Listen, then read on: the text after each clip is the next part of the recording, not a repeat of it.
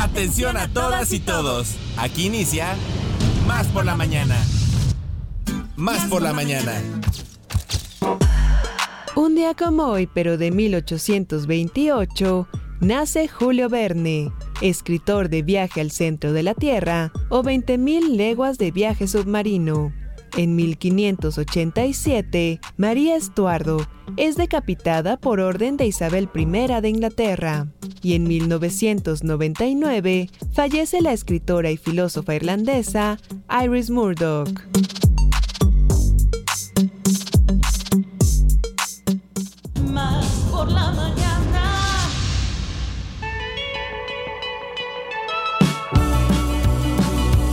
Perfecto chicos, ¿cómo están? Muy buenos días. Arrancamos tercera llamada, tercera llamada, comenzamos. Esto es más por la mañana, su revista de confianza a través de Radio Más. Los saluda Alex Pibe Enríquez, como todas las mañanas, con un gusto enorme, un placer de acompañarlos desde este instante hasta las 10.55 de la mañana y por supuesto a través de la señal de Radio Más. No estamos solos. Buenos días Lupita, estamos bien acompañados. En el máster está mi buen Axel. Axel, buenos días, ¿cómo estás amigo? Mi queridísimo Lalo servicio social, que bueno, la eficiencia andando en dos patitas, mi queridísimo Lalo. Alita Mota, por supuesto, productora de este espacio, guía, chamana, bueno, que eh, nuestra brújula, ¿qué haríamos sin ella en esta producción? Y por supuesto, mi queridísima Ile Quiroz, la halcona mayor, que el día de ayer te tocó gran, gran, gran partido. Comadre, ¿cómo estás? Gran partido, ¿cómo estás, compadre? Muy buenos días y buenos días a la audiencia de Radio Más. Gracias por preferir esta estación de radio, como él nos dice siempre mi compadre, la estación de radio de confianza, su programa de confianza. Y bueno, sí, fíjate que ayer estuve en el partido de los halcones, este, este muy, muy estresante partido, sobre todo en el, cuatro, en el, en el cuarto cuarto. En el cuarto, ya en el último periodo. No te puedes imaginar, la verdad. Y además, este, Venezuela jugando muy bien, Axel también lo puede decir. La verdad es que Venezuela, mis respetos, porque estuvieron bastante cerraditos y los venezolanos con mucha estrategia. Bueno, pues el día de mañana, para todas las personas, Ile Quiroz, comadre de mi vida y de mi amor, co-conductora de este espacio, habrá que apoyar de nuevo a Halcones porque estará enfrentando al equipo de Nicaragua. Rápidamente, saluditos, abrazos. Así es, a los 212 municipios va nuestro abrazo, a los ocho estados vecinos, por supuesto que también todas nuestras mejores intenciones y el abrazo veracruzano y a quienes se encuentran en el extranjero, un pedacito de Veracruz para todos ustedes. Teléfonos en cabina 2288 423507 y 2288 423508, pero tenemos también, por supuesto, el WhatsApp más rápido del oeste. Claro que sí, comadre. 2288 423507 2288 423507 para que haga ese desempacho radiofónico y desde este instante se empiece a comunicar y nos diga, bueno, pues acá en Izhuatlán amaneció muy, muy bonito. En el sur del estado, en Coatzacoalcos, Minatitlán, Acayucan, está haciendo un calorcito bien, bien rico. ¿O qué tal? En el norte del estado, si allá por Poza Rica, Tuxpan, pues nos estamos echando un cafecito de olla, escuchando Radio Más. Aquí lo vamos a leer con todo el gusto del mundo. Tenemos redes sociales. Así es, por supuesto que ustedes nos pueden encontrar en Facebook, en Instagram, en X y en TikTok como arroba Radio Más RTV. Y bueno, decirles también que por supuesto ustedes nos pueden sintonizar por otros medios que no es la radio. Exactamente, que es, por ejemplo, eh, a, través de Tuning Radio, nos pueden escuchar ahí en Tuning Radio o www.radiomás.mx. Antes de que demos este grito de batalla, quiero comentarles, comadre, que el día de hoy, 8 de febrero, es el Día Mundial del Carnaval. ¿No? Y también el día del Nirvana. Entonces, bueno, están las diosidencias porque Adri Velázquez está aquí con nosotros y, bueno, vamos a, estar platicando acerca de ello. Y hoy es San Jerónimo, ayer viste a Jero Rosete. Ayer vi a Jero Rosete, un abrazo para él, es su santo, si es que en un ratito más le echaremos una llamadita para Santa Josefina, Santa Josefina y también San Honorato. Para todos ellos, un fuerte abrazo. Muy bien, bueno, pues empezamos este programa diciéndoles que somos, Radio Más, somos más por, la, mañana, y, así comenzamos.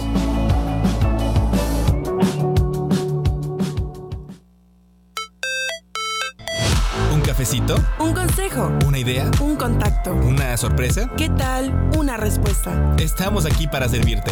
Como fuente de información. Como inspiración. Como referencia. Como puente para comunicarte con más personas. Y como bocina para escuchar tu voz. Más por la mañana. La radio te sirve. Más por la mañana. Comenzamos. Yoga y Yengar. La transformación a través de la precisión. La transformación a través de la precisión. con Adriana Velázquez. Introducción al Iyengar Yoga y sus beneficios. Niyama Yoga Center. Un lugar para aprender y experimentar por ti misma. Un lugar para aprender y experimentar por ti mismo. Niyama Yoga Center. Yoga. En Más por la Mañana.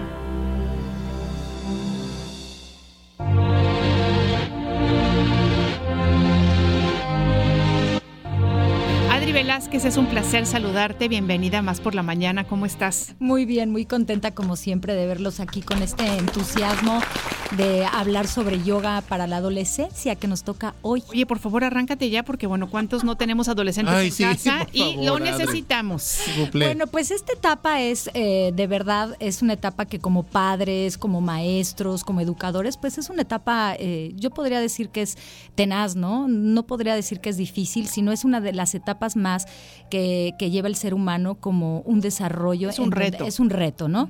Entonces, primeramente, cuando dicen muchos papás, es que es una etapa súper difícil y qué voy a hacer y cómo le voy a hacer, pues primeramente yo les, les, les digo a los papás, pues hay que documentarnos, ¿no? Eh, documentarse en una buena lectura para justamente abordar ese tema en casa de la adolescencia que todos vamos a vivir y que de repente como que nos, eh, nos encontramos como en, como en una parte como sorpresiva, ¿no? De decir, no, todavía está chiquito o todavía está viviendo esta etapa de la infancia. Recordemos que a las niñas les sucede un poco antes, a los niños después. Y en estas etapas, pues hay que tener mucho cuidado, como la etapa de la infancia, la etapa de la adolescencia, pues hay que tomarle mucha atención para poderlo abordar de la manera más armónica, incluso holística. Eh, hay ahora, hoy en día hay muchas, muchas, muchas terapias que se pueden eh, introducir en, es- en esa etapa para el niño para llevarle pues un camino más, más favorable, más blandito, ¿no? Yo creo que eh, es una etapa, recordemos, en donde la, la corteza frontal y, y prefrontal del, del cerebro pues abarcan un chorro de expectativas psicológicas, químicas del cuerpo, que de repente pues uno se asombra y dices, ahora me cambiaron a mi hijo, ¿no? Y no es que te lo cambien, es que realmente está en esa etapa evolutiva de desarrollo tanto por dentro y por fuera. Y que es una etapa también que me encanta decir que es cuando el niño se encarna realmente en ese, en ese cuerpo, en esa mente y que como padres eh, pues hay cosas que ya no se van a poder cambiar. ¿no? Exactamente, Eso tienes es- toda la Sí, razón. que ya no se van a poder cambiar. Oye, y cuéntanos un poco cómo has notado tú, o sea, para empezar, eh, cómo es que los adolescentes llegan al yoga, ¿no? Y cómo es que se enganchan, porque muchas veces justamente como es un periodo de búsqueda, Así es. pican por aquí, pican por allá, que yo no digo que sea malo, ¿eh? O sea, yo creo que está muy bien Sí, que tengan lado diferentes positivo. alternativas y que vean qué es lo que les gusta, pero por ejemplo, los que llegan, pican y se quedan en el yoga, cuéntanos cuál es la transformación que tú has visto, hablando específicamente de adolescentes, del día uno a cuando ya tienen una práctica un poquito más larga. Pues mira, de estos niños que yo les comenté que tengo de, de que han eh, desarrollado una práctica increíble, que incluso ya han salido hasta en la tele, los ha visto todo el mundo por este asociación de Iyengar Yoga.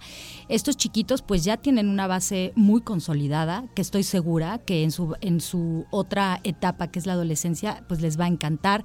Ya no va a ser algo que tengan que buscar, sino ya tienen una base sólida, principalmente lo que yo he vivido de estos niños que ya están eh, ca- casi prontos a la adolescencia, porque estoy trabajando en- con un grupo de seis niños de 7 años a 11 años. Entonces hay chiquitas, dos de ellas, que les digo, pues mijas, ustedes ya van a pasar Ya a la otra etapa Claro. de los 12 y lo que yo he visto más que nada es que algo que me encanta y que ahí entra, entra el beneficio del yoga es que ah, creas unos niños autocríticos. Eso es lo que hay que también ayudarles en esta parte educativa, que, que los introduces a estas formas de, de- de- de diálogo, de decir cómo piensas, qué sientes, tú qué piensas de esto, te gustaría esto, ¿no? Es en donde comienza justamente en esta etapa de la adolescencia esta autocrítica, ¿no? De decir, oye, ¿cómo ves? ¿Tú, te, te parece bien esto? ¿Te parece ciertos temas que ellos, como tú dices, van es- en esa búsqueda, ¿no? En esa búsqueda de, de- de verse ellos, de, de construir esta parte interna y externa de lo que van a hacer en el futuro como jovencitos, ¿no, Alex? Sí, yo tengo una pregunta, Adri. Eh, bueno, ahorita estás hablando de esta camada que viene, ¿no? Ya Ah. trabajando contigo, pero que, em, cuál, cómo entrarle con, con una nueva camada. Con mi, con mi cachorro de 13 años que estamos en este constante estira y afloja, ¿cómo, ¿qué es lo que tú le sugieres en este caso a mí como padre de familia? Que vaya él solo, que vaya acompañado por mí, porque finalmente pues uno está en la mejor de las disposiciones, ¿no? Para, pues, para tratar de apoyarle a él, pero debe ser eh, el yoga y él un espacio de, de Alex en este caso, o también tengo que involucrarme. ¿Qué es lo que en este aspecto tú nos este, sugerirías? Pues bueno, sería maravilloso que por primera vez, o sea, por ejemplo, dices, bueno, quiero introducirlo a este camino del yoga, pues tú hacerlo, ¿no? Platicarle un poco. Sabemos que hoy en día todo es el reflejo de los padres, es el reflejo de los hijos, o sea, lo que tú haces, el, el, hijo lo hace, pero a veces no, ¿eh? A veces el papá puede ser el super mega futbolista y el niño decide, ¿sabes qué, papá? Pues a mí no me gusta el fútbol. Me gusta pintar. Oye, y también depende mucho, también depende mucho también de cómo se lo presentes, cuando por supuesto Como dice Alex, ajá, como ah, dice Alex, ¿qué hago? ¿Cómo, ¿Cómo comienzo? Pues para comenzar, pues tienes que llevarlo, evidentemente, lo tomas de la mano, le, le, endulzas un poco este, este trayecto para ir a esa clase, le comentas qué es lo que va a vivir, cómo lo va a vivir. Y, y bueno, pues lo que yo he visto en beneficios de un adolescente que, que apenas comienza es que llega un poco como penoso, llega un poco como eh, introvertido y poco a poco cuando se va desarrollando la práctica eh, donde hacemos el mantra, que se les hace de verdad, yo lo que he visto en algunos niños, eh, porque sí ha sido esa etapa, este, digamos, un poco tenaz en, en, referente a, que no puedo tener tantas clases para adolescentes, esa es una, esa es una, y, y conformar un grupo de adolescentes tiene, lo que yo me he dado cuenta, es que tiene mucho que ver con los papás, ¿no? Porque el papá lo quiere meter a tenis, lo quiere meter a disciplinas competitivas que eh, también tiene que vivir un adolescente en esa etapa, son muy buenas, son de verdad muy, muy prósperas para, para una formación eh, física y, intelectual también, pero el yoga recordemos que aquí lo que hace es que lo, lo que lo que inyecta a un adolescente en esa etapa es la calma, la calma del cerebro, la calma del cuerpo y la calma que puede sentir un adolescente para, para poder aprender, por ejemplo, a respirar que es muy, muy importante, ¿no? Y, auto, y un autoconocimiento que se les da a través de las distintas asanas, ¿no? Yo lo que me he dado cuenta es que muchos niños, pues, eh, son inseguros, eh, emocionalmente no tienen eh, fuerza ni en su cabeza ni en su cuerpo. Entonces el yoga lo que empieza a hacer, que vuelvo a poner el ejemplo del árbol, es que el árbol, pues está el árbol tierno, ¿no? Está el árbol tierno en su corteza, en sus ramas, no tiene frutos. Y entonces el, yoga comienza a tener como este impacto, ¿no? En el cuerpo de fuerza, de una secuencia, ¿no? Que se le va dando a, se le va dando, se le va proporcionando al adolescente. Y entonces empiezan y, salen van formando todo esto en, en, las distintas asanas y se van súper contentos, ¿no? Por ejemplo, mi hijo eh, bueno, yo, como les he comentado también en mis diferentes etapas como madre, pues lo, lo, llevo a esta, a esta etapa de adolescente al yoga. Y me dice, es que yo no quiero, yo no quiero, yo no quiero, yo no quiero. Y cuando, cuando le digo, bueno, es que te va a hacer bien, Melek, te va a hacer muy bien, él de repente ya se queda dormido en el Shavasana, se queda dormido 20 minutos. Se despierta y me dijo, ¿cómo te sientes? Me dice, me siento muy bien. Súper bien, qué padre. Entonces es el descanso, lo que decía Alex, a tu, respondiendo a tu pregunta, Alex, es llevarlo de la mano, darle la oportunidad de tomar una clase, no forzarlos, porque muchas veces como papá queremos forzarlos, forzarlos y, y, yo creo que en, en, el, en, el, en el forzar a un adolescente no lo va a vivir tan bien, ¿no? A veces queremos que nuestros hijos vivan cosas que nosotros vivimos, pero recordemos que es distinto. Claro. Es muy distinto. Somos seres individuales, ¿no? somos muy distintos y lo que yo me he dado cuenta que el yoga ha aportado también en la etapa adolescente es esa curiosidad también porque es una disciplina de Oriente y desde el momento en que cantas el mantra se ríen, ¿no? Se, se voltean a ver y, el verlos con las manos juntas haciendo el mantra, eso ya se vuelve también una práctica espiritual que también me he dado cuenta como profesora de yoga que en eso sí estamos un poquito eh, pues eh, en una etapa también como papás que de repente no quieren mirar. Oye, Adri, fíjate que yo quiero abrir el diario de Homero. Bien, Vamos bien. Vamos a abrir el diario de Homero porque justamente mi hijo, el pequeño, bueno, que ya no es tan pequeño, tiene 16, ha sido de, mucho deporte toda su vida, ¿no? Y además, pues como si es buenillo, siempre lo meten a competir. Y él me dijo, mamá, estoy harto de competir, quiero ir a hacer un deporte y disfrutarlo. Entonces, bueno, este, ya estuvo en natación muchos años, llegó a los estatales. Ya estuvo en la, sí, ¿tú crees? Ya estuvo en la gimnasia Ajá, este, sí, y recuerdo. llegó al nacional. Después dijo, quiero hacer tenis. tenis. ¿no? Y ahí, en el tenis es donde dijo, no quiero competir, quiero disfrutarlo. Le dije, Disfrutarlo. mijito, haces muy bien. Pero en la escuela, que además por pura coincidencia, Adri y yo tenemos a nuestros hijos en la misma escuela, tienen o tuvieron clase de yoga. Y Álvar descubrió, siendo él tan activo, ¿no? Descubrió en el yoga un refugio maravilloso y me dijo, mamá, ya no me toca ahora tocar, este, tomarlo como optativa y voy a extrañar hacer yoga, ¿no? Y ahí lo veías que llegaba con su esterilla, ¿no? Ah. Ajá, con su tapete.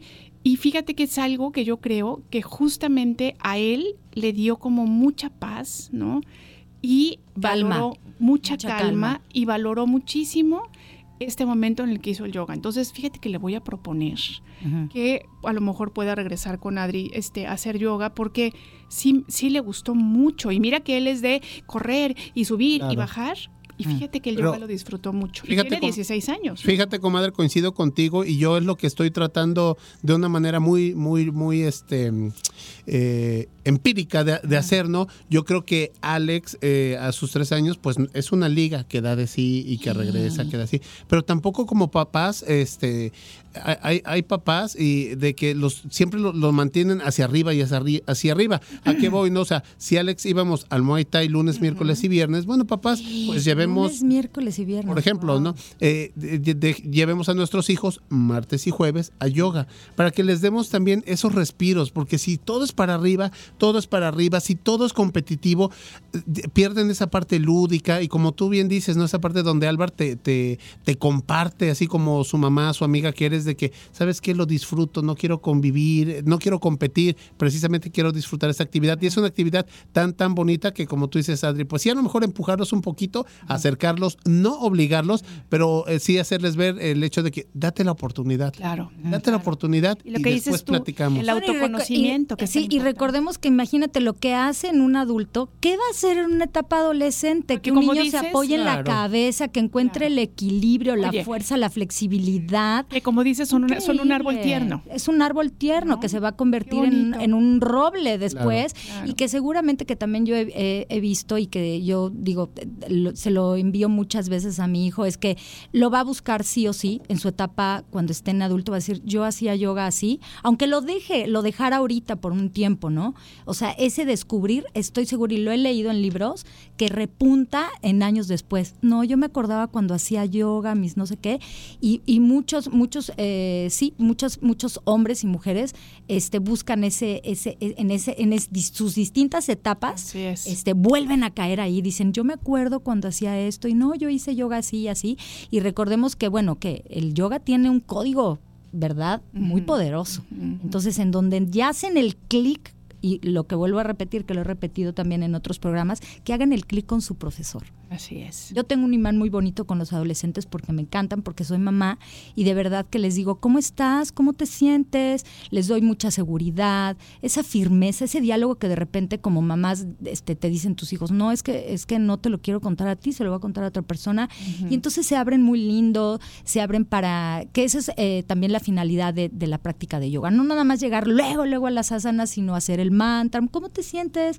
¿Qué Claro. piensas de esto? ¿Qué piensas de aquello? Ah, no, pues yo pienso esto. Y por medio de las asanas hay que recordar también que se demuestra realmente cómo están en la vida. Así Un niño que no se para de manos, a es- por ejemplo, a los 13 años, esa fortaleza que es el parado de manos, por ejemplo, que se da mucho, este, hay niños que de repente la van construyendo, ¿no? En distintas asanas que se reparten, ¿no?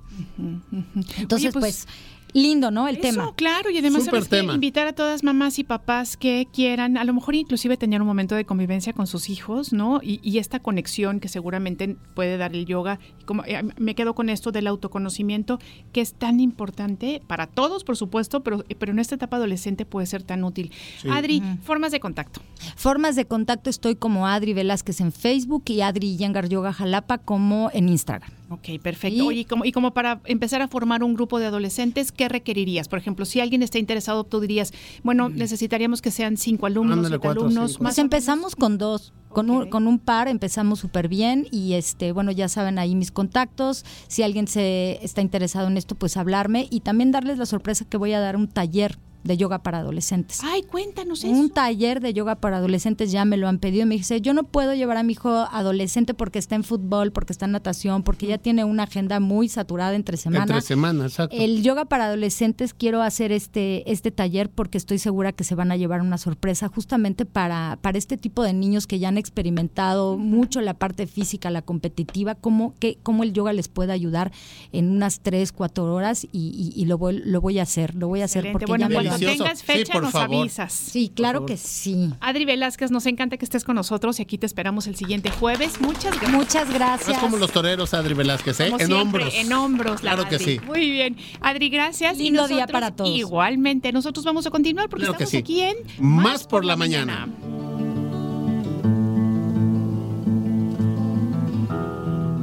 Más por la mañana. El éxito consiste en obtener lo que se desea. La felicidad en disfrutar lo que se obtiene. Más por la mañana. Línea telefónica en cabina 2288 423508 y 2288 423507 2288 423508 y 2288 423507 Teléfonos de más. por la mañana. Libros, series, películas y más. Más por la mañana con Enrique Ceja. Más por la mañana con Enrique Ceja. Con Enrique Con Enrique Ceja.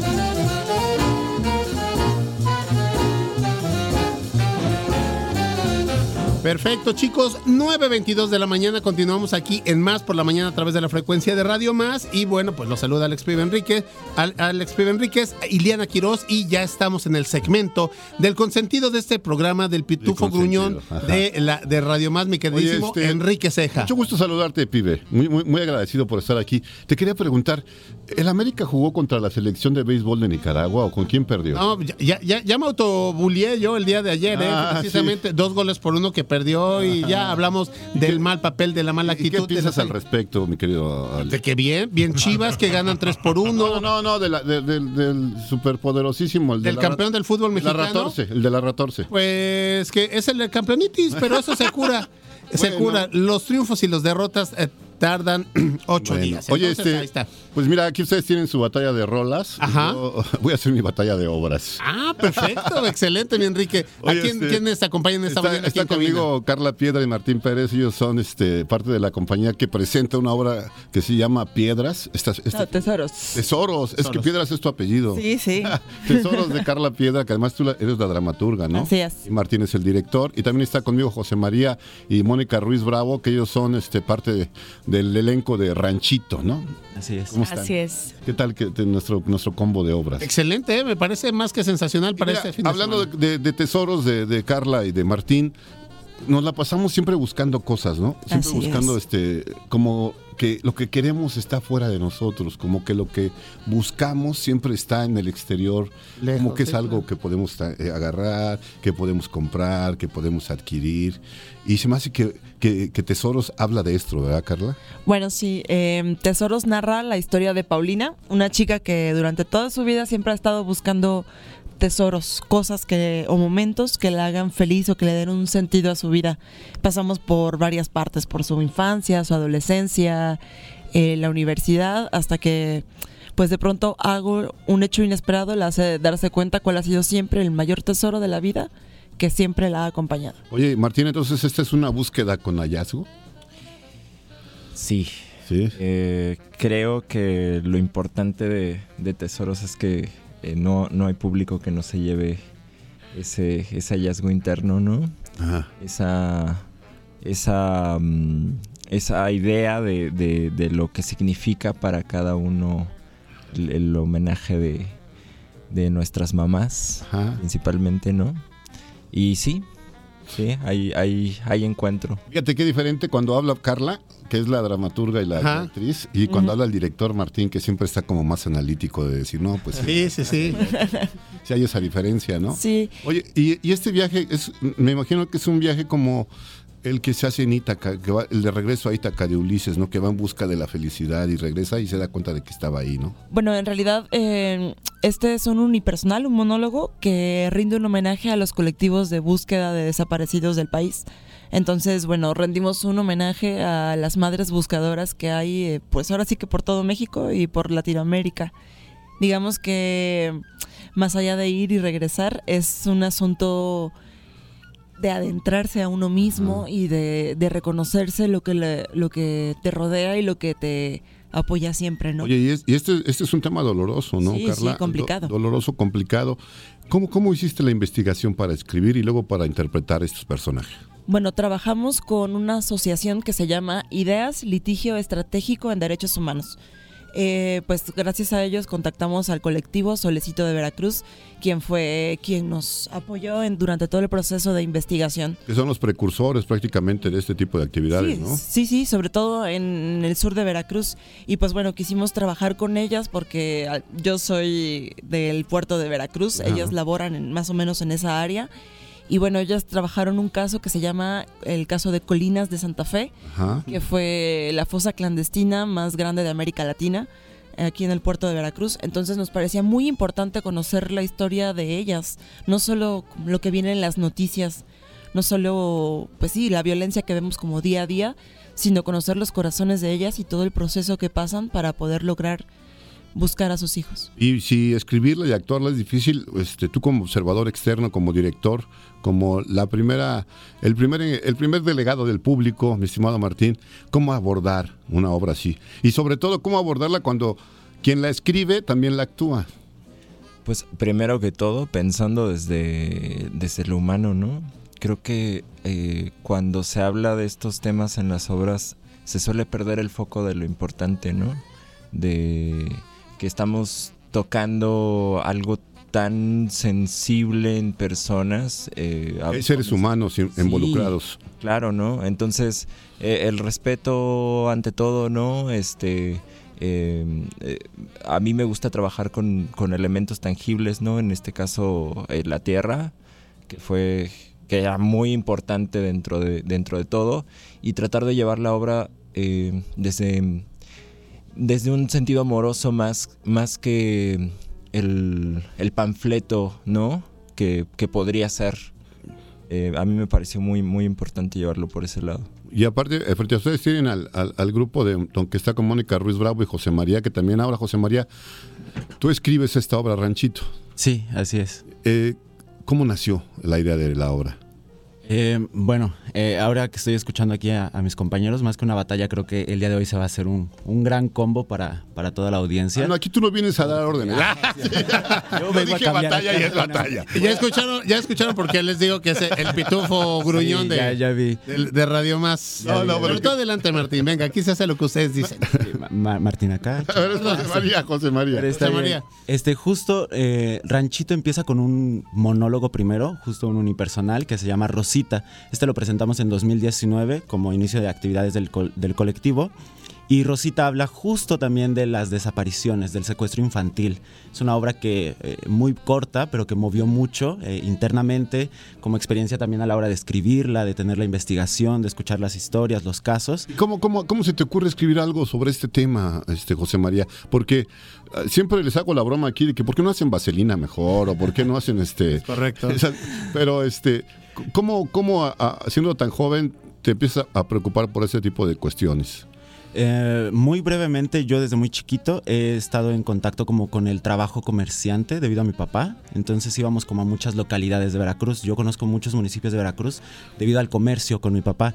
Y más que yo ir a trabajar debido a mi edad, iba a estar de chismoso, ¿no? Desde muy chiquito me ha gustado el chisme. O sea, en. Veracruz. O sea que seguramente por ahí Sí, conociste por a ahí Carla. me sonó el, el apellido de piedra. Yo dije, sí, algo, algo tiene este, este, este apellido, ¿no? Y miren, acá el éxito. Entonces creo que fue, fue el, el estar de chismoso escuchando esas historias como tan honestas y crudas de la gente que, que nos rodeaba, ¿no? O sea, en los pueblitos, en los ranchitos, en los municipios más chiquititos es donde suceden un montón de cosas que, que justo duelen que justo son eh, importantes de hablar, de visibilizar, de, de comentar y de traer, ¿no? Porque mucha vaselina, pues que se ponga la gente que quiera, también hay que voltear a ver otras realidades. Claro, muy bien. Y Mónica, ahora que con Octámbulos que cambian un poco como de giro con este, con este nuevo texto de José María, eh, ¿cómo, ha sido eh, la adaptación para el con el grupo para hacer este montaje? Pues ha sido muy interesante, justo desde 2019, cuando José María eh, lanza Rosita, eh, lanzamos un compendio de obras que se llamó Noche para Noctámbulos, ¿no? Y un poco por intuición, pero al mismo tiempo sin saber, justo estábamos encontrando el meollo del grupo, ¿no? O sea, nuestra, nuestra premisa, ¿no? Que es si los monstruos son tan reales como la perversidad humana o se encuentran en la imaginación.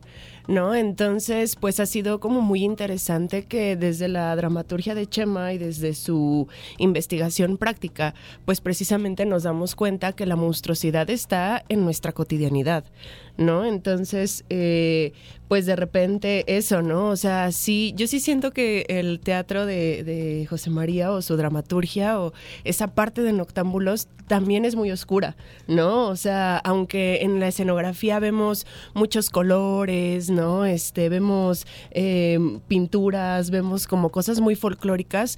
En el fondo, si te pones a, a escucharlo también, ¿no? Se habla mucho de, de desaparecidos, eh, de, de violencia de género, sobre todo, ¿no? Entonces, eh, bueno, yo con José María estoy pues también muy agradecida, ¿verdad? Y eh, pues yo actúo en Ranchito, ¿no?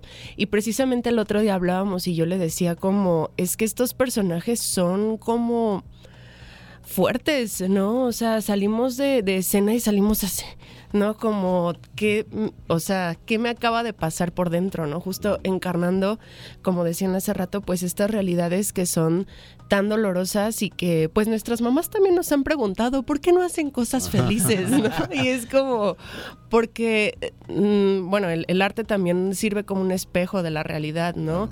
O como un... Una paráfrasis. Una, exacto, exacto, más que espejo, una paráfrasis, ¿no? Entonces, pues creo que a nuestra generación le está tocando pues todo esto, ¿no? O sea, no es coincidencia que nuestros colegas también toquen este tipo de temas, ¿no? Padre, oigan, este, pues eh, siempre se nos acaba el tiempo porque además hoy se me juntaron, pero la verdad estoy muy agradecido porque han estado aquí los cuatro. Me parece que son dos propuestas que valen mucho la pena. Entonces, este fin de semana tenemos a, a la, a la Jauría Teatro ahí con Tesoros en el área 51. Así es. ¿Cuáles son los horarios, Carla? Es este viernes a las 8, sábado a las 7 y domingo a las 6 de la tarde. Ok, Así- ahí, ahí en área 51, número, ah, revolución número 307. Así es. Antes de llegar a este a 20, 20 de noviembre. Y la próxima semana tendremos este ranchito de José María con, con Noctámbulos Teatro en el Trasmundo Teatro, ¿no? Así es, el 15, 16 y 17 de febrero eh, estamos celebrando el amor porque Ranchito es una carta de amor a México y vamos a estar el jueves y viernes a las 8 de la noche, sábado a las 7, los boletos ya están en preventa 100 pesos, 120 el día de la función y tenemos una promoción para la comunidad de la eh, Universidad Veracruzana en 2x1 para que se acerquen con su credencial para cualquiera de las funciones. ya ganaron la batalla, ganador desde la batalla, ¿eh? No, quedamos que es combo. Chicos, quedamos que es combo. Muchas gracias por habernos acompañado, por habernos eh, compartido toda esta información. Todo el éxito del mundo. Enrique, muchas gracias. Muchas amigo. gracias. Felicidades a los Tigres. Nosotros vamos a hacer una pausa y regresamos aquí a Más por la Mañana. No se vayan. Sentido común con sentido del humor. Más, por, la, mañana. En un momento regresamos.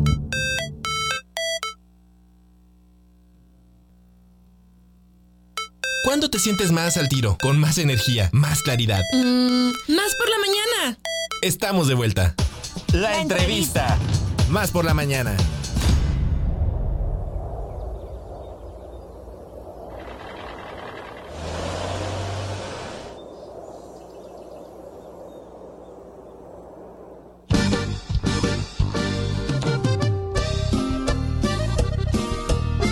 Muy bien, bueno, pues estamos escuchando música, música y además queremos decirles que tenemos aquí a Jacim Estrada. Nos da muchísimo gusto saludarte. Esto que estamos escuchando se llama Cosas Hermosas, que justamente es tu nuevo sencillo. Bienvenido, Jacim, ¿cómo estás? Muchísimas gracias, pues muy bien, muy contento de estar en Radio Televisión de Veracruz y bueno, radio. que es la radio de todos los veracruzanos. Yo estoy muy, muy contento. Y bueno, ya saben, esto es Cosas Hermosas, ya está disponible en la radio y en todos lados, el nuevo sencillo y pues, ¿qué les puedo decir? Yo muy contento. Una carrera ya profesional, Jacim, que nos comentabas que ha ido de la mano con Radio Televisión de Veracruz en, en sus dos plataformas, por así decirlo, tanto Radio Más como TV Más. ¿Cómo surge este acercamiento, este enamoramiento y desde tu perspectiva, cuáles han sido los resultados que te ha dejado este binomio?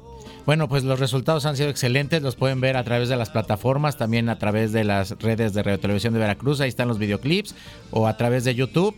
Pues el acercamiento sale tocando la puerta. Tú sabes que la única manera de no obtener el boleto es no comprándolo.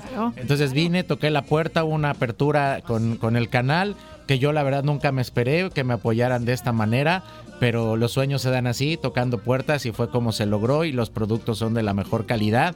Tenemos cuatro videoclips hechos, vamos por el cuarto que es Cuento Perfecto y ahora estamos en el proceso, bueno, pues de dar a conocer la música de Veracruz porque soy cantautor, este veracruzano, nacido en la ciudad de Coatepec. Y bueno, pues invitándoles a todos a que busquen cosas hermosas, a escucharla Claro. en las plataformas, a través de Radio Más. Y pues en eso estamos. Oye, Jacim, cuéntame por qué justamente lo primero que hice el pre- cuando te- ahorita que te conocimos fue preguntarte ¿y de dónde eres, no? ¿Cómo es que te animas por este género musical, no? ¿Cuáles son tus influencias siendo finalmente cuatepecano, no? Pues mira, siempre me ha gustado la música. Me fui a estudiar canto en Senada cuando era más pequeño. Y siempre me gustó. Soy ahijado de Elsa Aguirre. No sé si has escuchado de ella, del artista. Claro, desde luego. Entonces, pues antes necesitábamos de las grandes televisoras para poder llegar a hacer algo, pero estaba muy competido. Entonces ella me ha ayudado mucho, ha sido mi inspiración. Yo siempre me ha gustado la trova, pero con guitarra toco en un restaurante de Coatepec, no vamos a dar el comercialazo, pero ya estaré anunciando dónde. Y toco con la guitarra, me gusta mucho tocar en acústico. Entonces eh, tengo un, un manager, Henry Vélez, de Orizaba, que él se fue, estuvo con los temerarios en los 90. Entonces él me dice, oye Jacín, pues yo no, no te puedo llevar con trova a... a- no te puedo llevar con trova a, a abrirle a, Claro. a artistas grandes, ¿no? Claro. Necesitas bailar todo, ¿no? Y entonces, antes de que él supiera que yo cantaba, porque hubo un lapso en mi vida que lo dejé, un día me acerco y le digo, oye Henry, este, fíjate que yo quiero cantar. No, ¿tú qué vas a cantar? Si como hablas cantas, retírate, ¿no? Le digo, no, no. Le dijiste, te tengo una sorpresa. yo, yo te tengo una sorpresa Claro. porque había hecho algunas ferias con él. Yo te tengo una sorpresa que sí canto. Le digo, no, no, mira, ven, vas a venir a abrir la Raúl Ornelas, pero nada más te vas a tocar tres canciones y no quiero problemas. Si no cantas bien y el, el Raúl dice que, oye, ¿quién es ese? Y bájate, te bajas y no me hagas mayor relajo, ¿no? Ok. Pues llego con la primera canción, la segunda canción, la tercera, la cuarta, la quinta. Oye, dice Raúl Ornelas que te eches otra canción, que cantas muy bien. No, pues dile al señor que ya no traigo otra. Se acabó el repertorio. Porque ya nada más traigo. No, pues que repitas tal canción que le gustó, ¿no? Ya después bajé con Raúl, lo conocí, un Ajá. tipazo, un cautautor. Me dice, chavo, vas bien, tus canciones están padres. Y entonces, pues bueno, empecé a, a moverme hacia el género regional mexicano. Mira. Pero bueno, sigue siendo en, el- en los temas románticos, ¿no? No, no estoy como. No, no, quiere, no quiere decir que esté en desacuerdo, pero tampoco de acuerdo, pero yo creo que hay que respetar a la mujer, hay que engrandecerla, hay que cantarle pues, todas esas cosas hermosas que puede uno decirles, pero hay cierta música que, bueno, como que de repente andamos un poco... Sí, andan chuecos, como diría mi abuelo. Andan chuecos, mijito, andan chuecos. Y pues esa es la idea, hacer letras que tengan contenido, ¿no? Más o menos vamos sobre esa línea.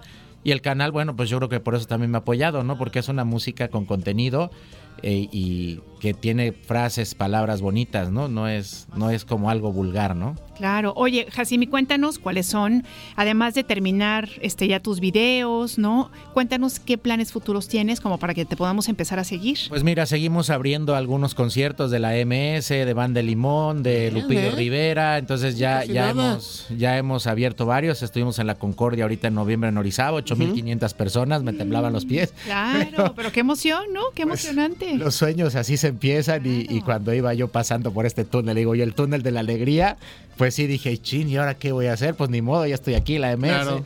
Después estuve con ellos, unos tipazos. Al siguiente mes estuve con Sin Bandera. Ellos son un poco más exquisitos, ¿no? Porque Sí. no éramos el género. Pero bueno, yo nada más estuve ahí en el, en el estadio. Y bueno, pues hoy están consagrados y, y- y Claro. como que los poperos siempre han tenido Es lo otra... que dicen, género más se, se cotiza un poquillo más. Eh, sí, lo, lo- lo viví, nunca lo había vivido, los conocí, los saludé y la verdad es que sí, sí, como que más exquisitos, ¿no? Y nosotros con el sombrero, pues somos más del pueblo, nuestra gente, acercarnos, los, los de la MS Claro. súper tipazos, unos chavos que también están empezando como yo con ellos, que se llaman los dos de la S, estuvimos cantando unas mañanitas a una fans que estaba ahí y como que somos más vivarachos, ¿no? Y así es el género, ¿no? Claro, claro. Oye, pues muy bien, nos encanta. Queremos que nos compartas tus redes sociales Formas de para que, contacto, claro. todo. Pues las redes sociales son Jacim Estrada, ese es mi nombre, están ahí en Spotify, iTunes, este, todas las plataformas donde lo busques, YouTube. Y bueno, invitarlos a que compartan, escuchan si les gusta, porque esa es la única manera de llegar a más corazones, llegar a más personas y entre pues más plataformas estemos como radio, televisión y, y plataformas, bueno, pues vamos a dar a conocer la música de los veracruzanos, ¿no? El talento veracruzano, Jacim. Oye, pues enhorabuena, que sigan los éxitos llegando a, a manos llenas y que no sea la primera vez que nos visitas aquí en el programa, en Más por la Mañana. Los micrófonos siempre estarán abiertos para ti. Pues lo agradezco muchísimo, siempre que me inviten yo aquí estaré. Si a mí me dicen que diario me vuelvo conductor oficial. Vienes también. para acá con nosotros. Pero nos para mí es un gusto, estoy agradecidísimo de que me reciban aquí en Radio Más y pues muchas gracias. Al contrario, gracias a ti y de verdad es un placer tenerte y pues mucho, mucho éxito.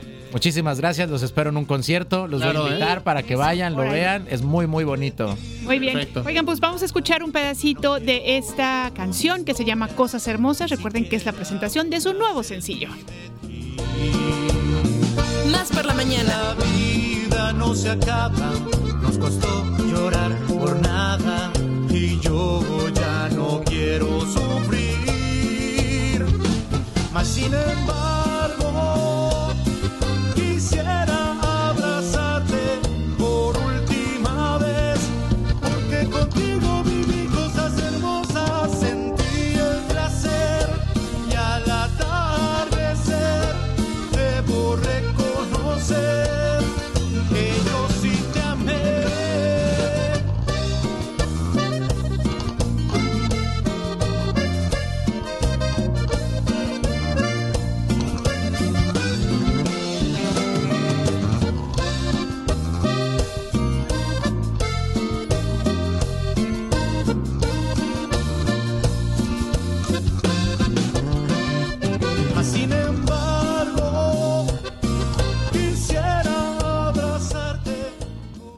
Batalla de rolas. Línea telefónica en cabina. 2288-423508. Y 2288-423507. O mándanos un WhatsApp. Al 2288-423507. Que comience la batalla de rolas.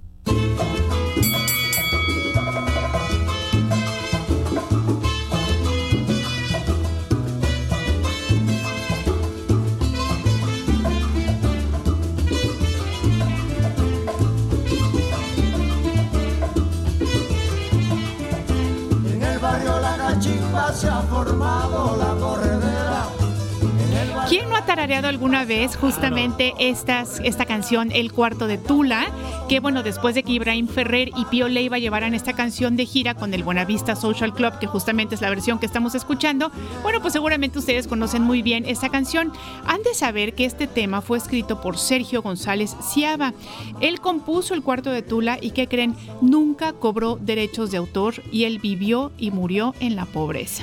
¿Qué les parece? Es una historia muy triste con el cuarto de Tula, pero bueno, es una gran, gran canción que pues todos le hemos bailado, cantado y disfrutado. Así es que esta es mi propuesta esta mañana, este son cubano que tanto nos gusta. Y bueno, pues ya saben ustedes que pueden votar al 22 88 42 35 07. En el barrio La Cachimba se ha formado la corredera. Allá fueron los bomberos con sus campanas, sus sirenas. Allí fueron los bomberos con sus campanas, rolas.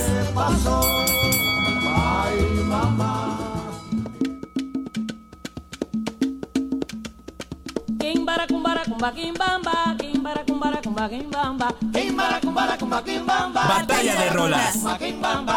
Eh mamá, Bueno chicos, pues aquí está mi propuesta musical para todos ustedes en esta mañana, en esta batalla de rolas. Cabe destacar que esta batalla de rolas del día de hoy es propuesta de nuestro buen productor Josué de la Fraga. Y bueno, pues como siempre, cada aportación que hace mi Josu, mu- mu- muchísimas gracias porque son dos temas que valen la pena, pero hasta decir basta. Estamos escuchando, ustedes ya la identificaron de manera muy rápida, a nuestra cubana de oro, Celia Cruz, en esta ocasión haciendo una colaboración, una participación con Johnny Pacheco, esta canción de eh, Kimbara, que precisamente eh, surgiera en el año de 1974. Si ustedes se preguntan qué, significa, qué significará Kimbara, bueno, pues no es simplemente una palabra que no tiene significado, comadre, sino que es un intento brillante de verbalizar los sonidos de los tambores. Tiene que ver mucho, por supuesto, con las percusiones. Y Kimbara es una canción que interpreta, ya lo habíamos comentado, Celia Cruz y Johnny Pacheco. Escrita por el puertorriqueño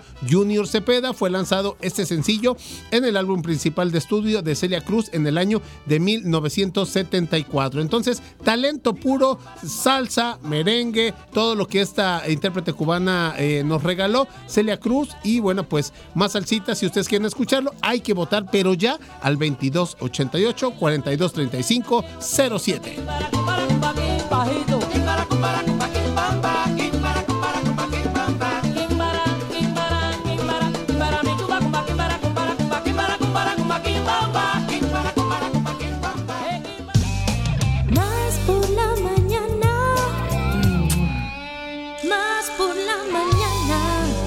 La recomendación musical de la semana. ¿Qué nos recomienda Radio Más escuchar esta semana? ¿Qué puedo descubrir hoy en el mundo de la música? Desde el estudio de RTV Música, Iván García nos trae la recomendación musical de la semana de Radio Más. Iván García. Iván García. La recomendación musical de la semana.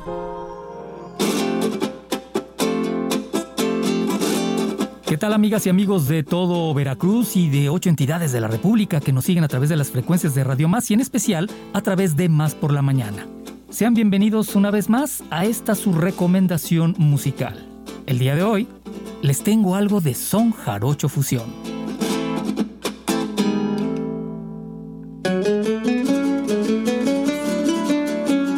Es un músico y laudero descendiente de todo un linaje de soneros del sotavento veracruzano integrante de una de las bandas que han hecho del son jarocho fusión un género vanguardista que le dio a la música tradicional veracruzana un nuevo sentido y una luz en la industria musical. Me refiero a Luis Felipe Luna Farías, bailador y vocalista de la banda Sonex, pero también es jananero, que conoce a fondo el instrumento porque también los construye, Posee una conexión íntima con el son jarocho. Es de esos personajes que mantienen viva la tradición.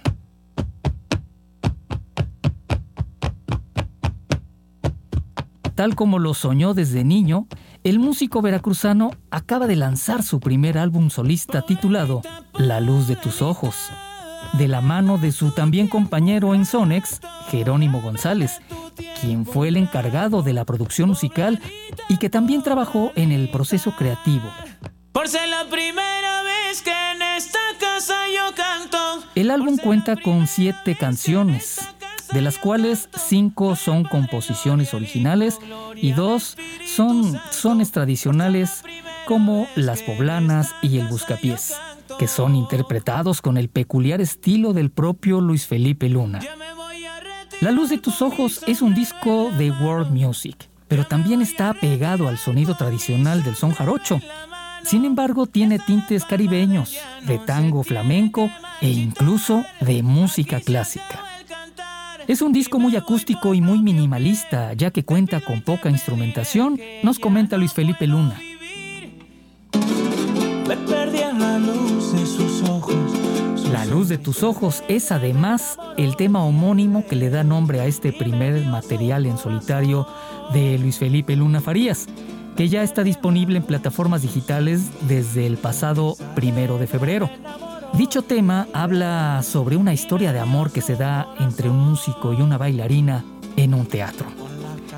El músico adelantó que en breve saldrá nueva producción de Sonex y que también estará trabajando en un segundo disco solista, que al igual que La luz de tus ojos, tendrá composiciones originales y algunos temas de artistas de otros géneros. Escucha lo nuevo de Luis Felipe Luna Farías titulado La luz de tus ojos. Y vamos a escuchar de este primer material el tema de los besos que me diste. Gracias como siempre por el favor de su atención. No olviden seguirnos en redes sociales como RTV Música en Facebook, en X y en Instagram. También visiten nuestro canal de YouTube donde podrán ver todos los videos que grabamos en Estudio G como parte de sesiones RTV Música. Mi nombre es Iván García, nos escuchamos el próximo jueves, claro, aquí en Más por la Mañana. Hasta pronto. Se juntaron nuestras caras, salpicó nuestro sudor de los besos que me diste. Se juntaron nuestras caras, salpicó nuestro sudor de los besos que me diste. Siempre recién despertado. Ay, me invade una gran tristeza.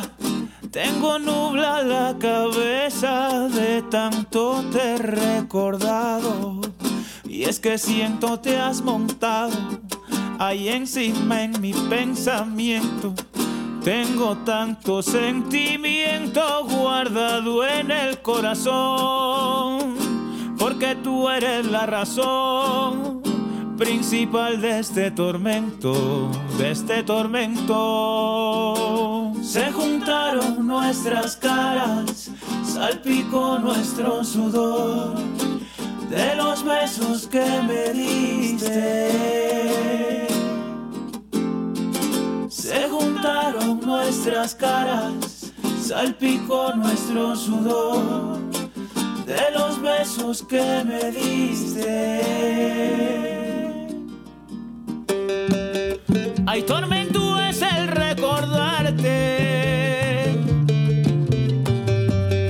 y no tenerte vida mía. Recordar las alegrías de bailar y enamorarse, que bailamos y al juntarse, ay, tu cuerpo juntito al mío se convirtió en un hastío. Ay, mi necesidad de verte, como quisiera tenerte y en tu alma quedar fundido, quedar fundido, quedar fundido. Se juntaron nuestras caras, salpicó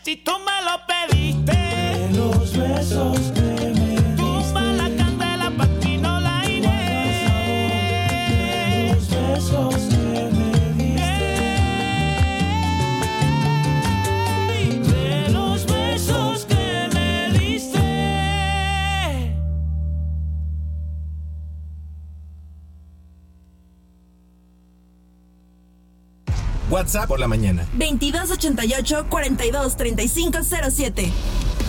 WhatsAppea con nosotros. WhatsApp en cabina. Más por la mañana. Sentido común con sentido del humor. Más por la mañana. En un momento regresamos. Una nueva versión de nuestra comunidad es posible. Más por la mañana. La radio te sirve. Estamos Batalla de vuelta. rolas.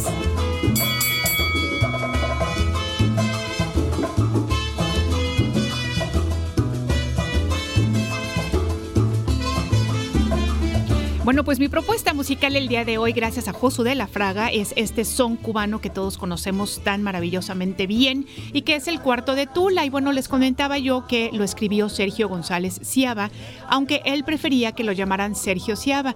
Este compositor, ¿qué creen? Nació en España, pero fue criado en Cuba desde los seis años y bueno, pues él estaría cumpliendo ya 104 o 105 años muy pronto. Así es que bueno, eso es lo que dicen, ¿no? Que este, pues que muy poca gente se sabe o se acuerdan de él y que esta es la maldición de los autores. La gente conoce la letra, la música, pero ignora quién la escribió. Así es que bueno, el cuarto de Tula para todos ustedes esta mañana. Por favor, comuníquense, hagamos un desempacho radiofónico Eso. y ya saben que pueden ustedes comunicarse al 2288 423507 si es que quieren enviarnos un mensaje, pero también se pueden comunicar al 2288 423508 y también la terminación 07 si quieren echarnos una llamadita.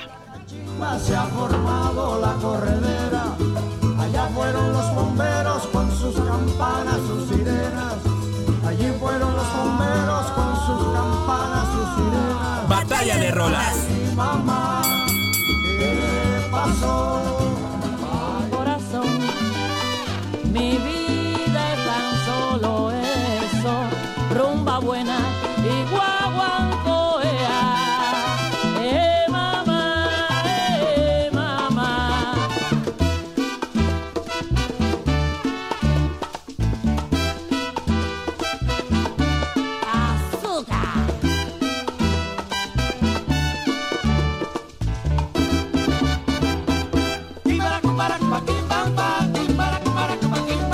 Bueno, pues segundo round de esta gran batalla de rola, Cuba versus Cuba, y estamos escuchando, ya lo saben ustedes, a Kimbara con eh, la voz de Celia Cruz y Johnny Pacheco. Ya les había yo dicho que este tema es de 1974, ya tiene unos cuantos añitos, pero quiero comentarles unos datitos para que finalmente voten por esta canción. En, 1970, y- en 1997, el grupo estadounidense de salsa Dark Latin Groove grabó la canción en dueto con la cantante puertorriqueña Ivy Queen en su segundo álbum de estudio. En el 2004, ¿quién creen? Otra gran cubana, Gloria Estefan, Patti LaBelle y Arturo Sandoval cantaron la canción Azúcar, en- esto para un DVD tributo a Celia Cruz. Y la actriz estadounidense Jennifer López interpretó la canción en vivo como parte de homenaje de un homenaje a Celia Cruz durante los premios American Music Awards, esto en la edición 2013. Jennifer López también agregó la canción eh, de All I Have a esta participación y en el 2015, bueno, Ivy Queen de nueva cuenta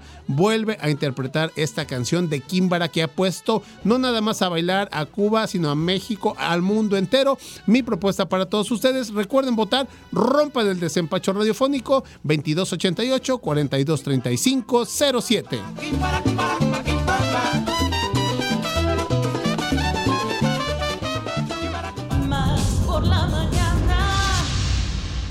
La entrevista. Más por la mañana.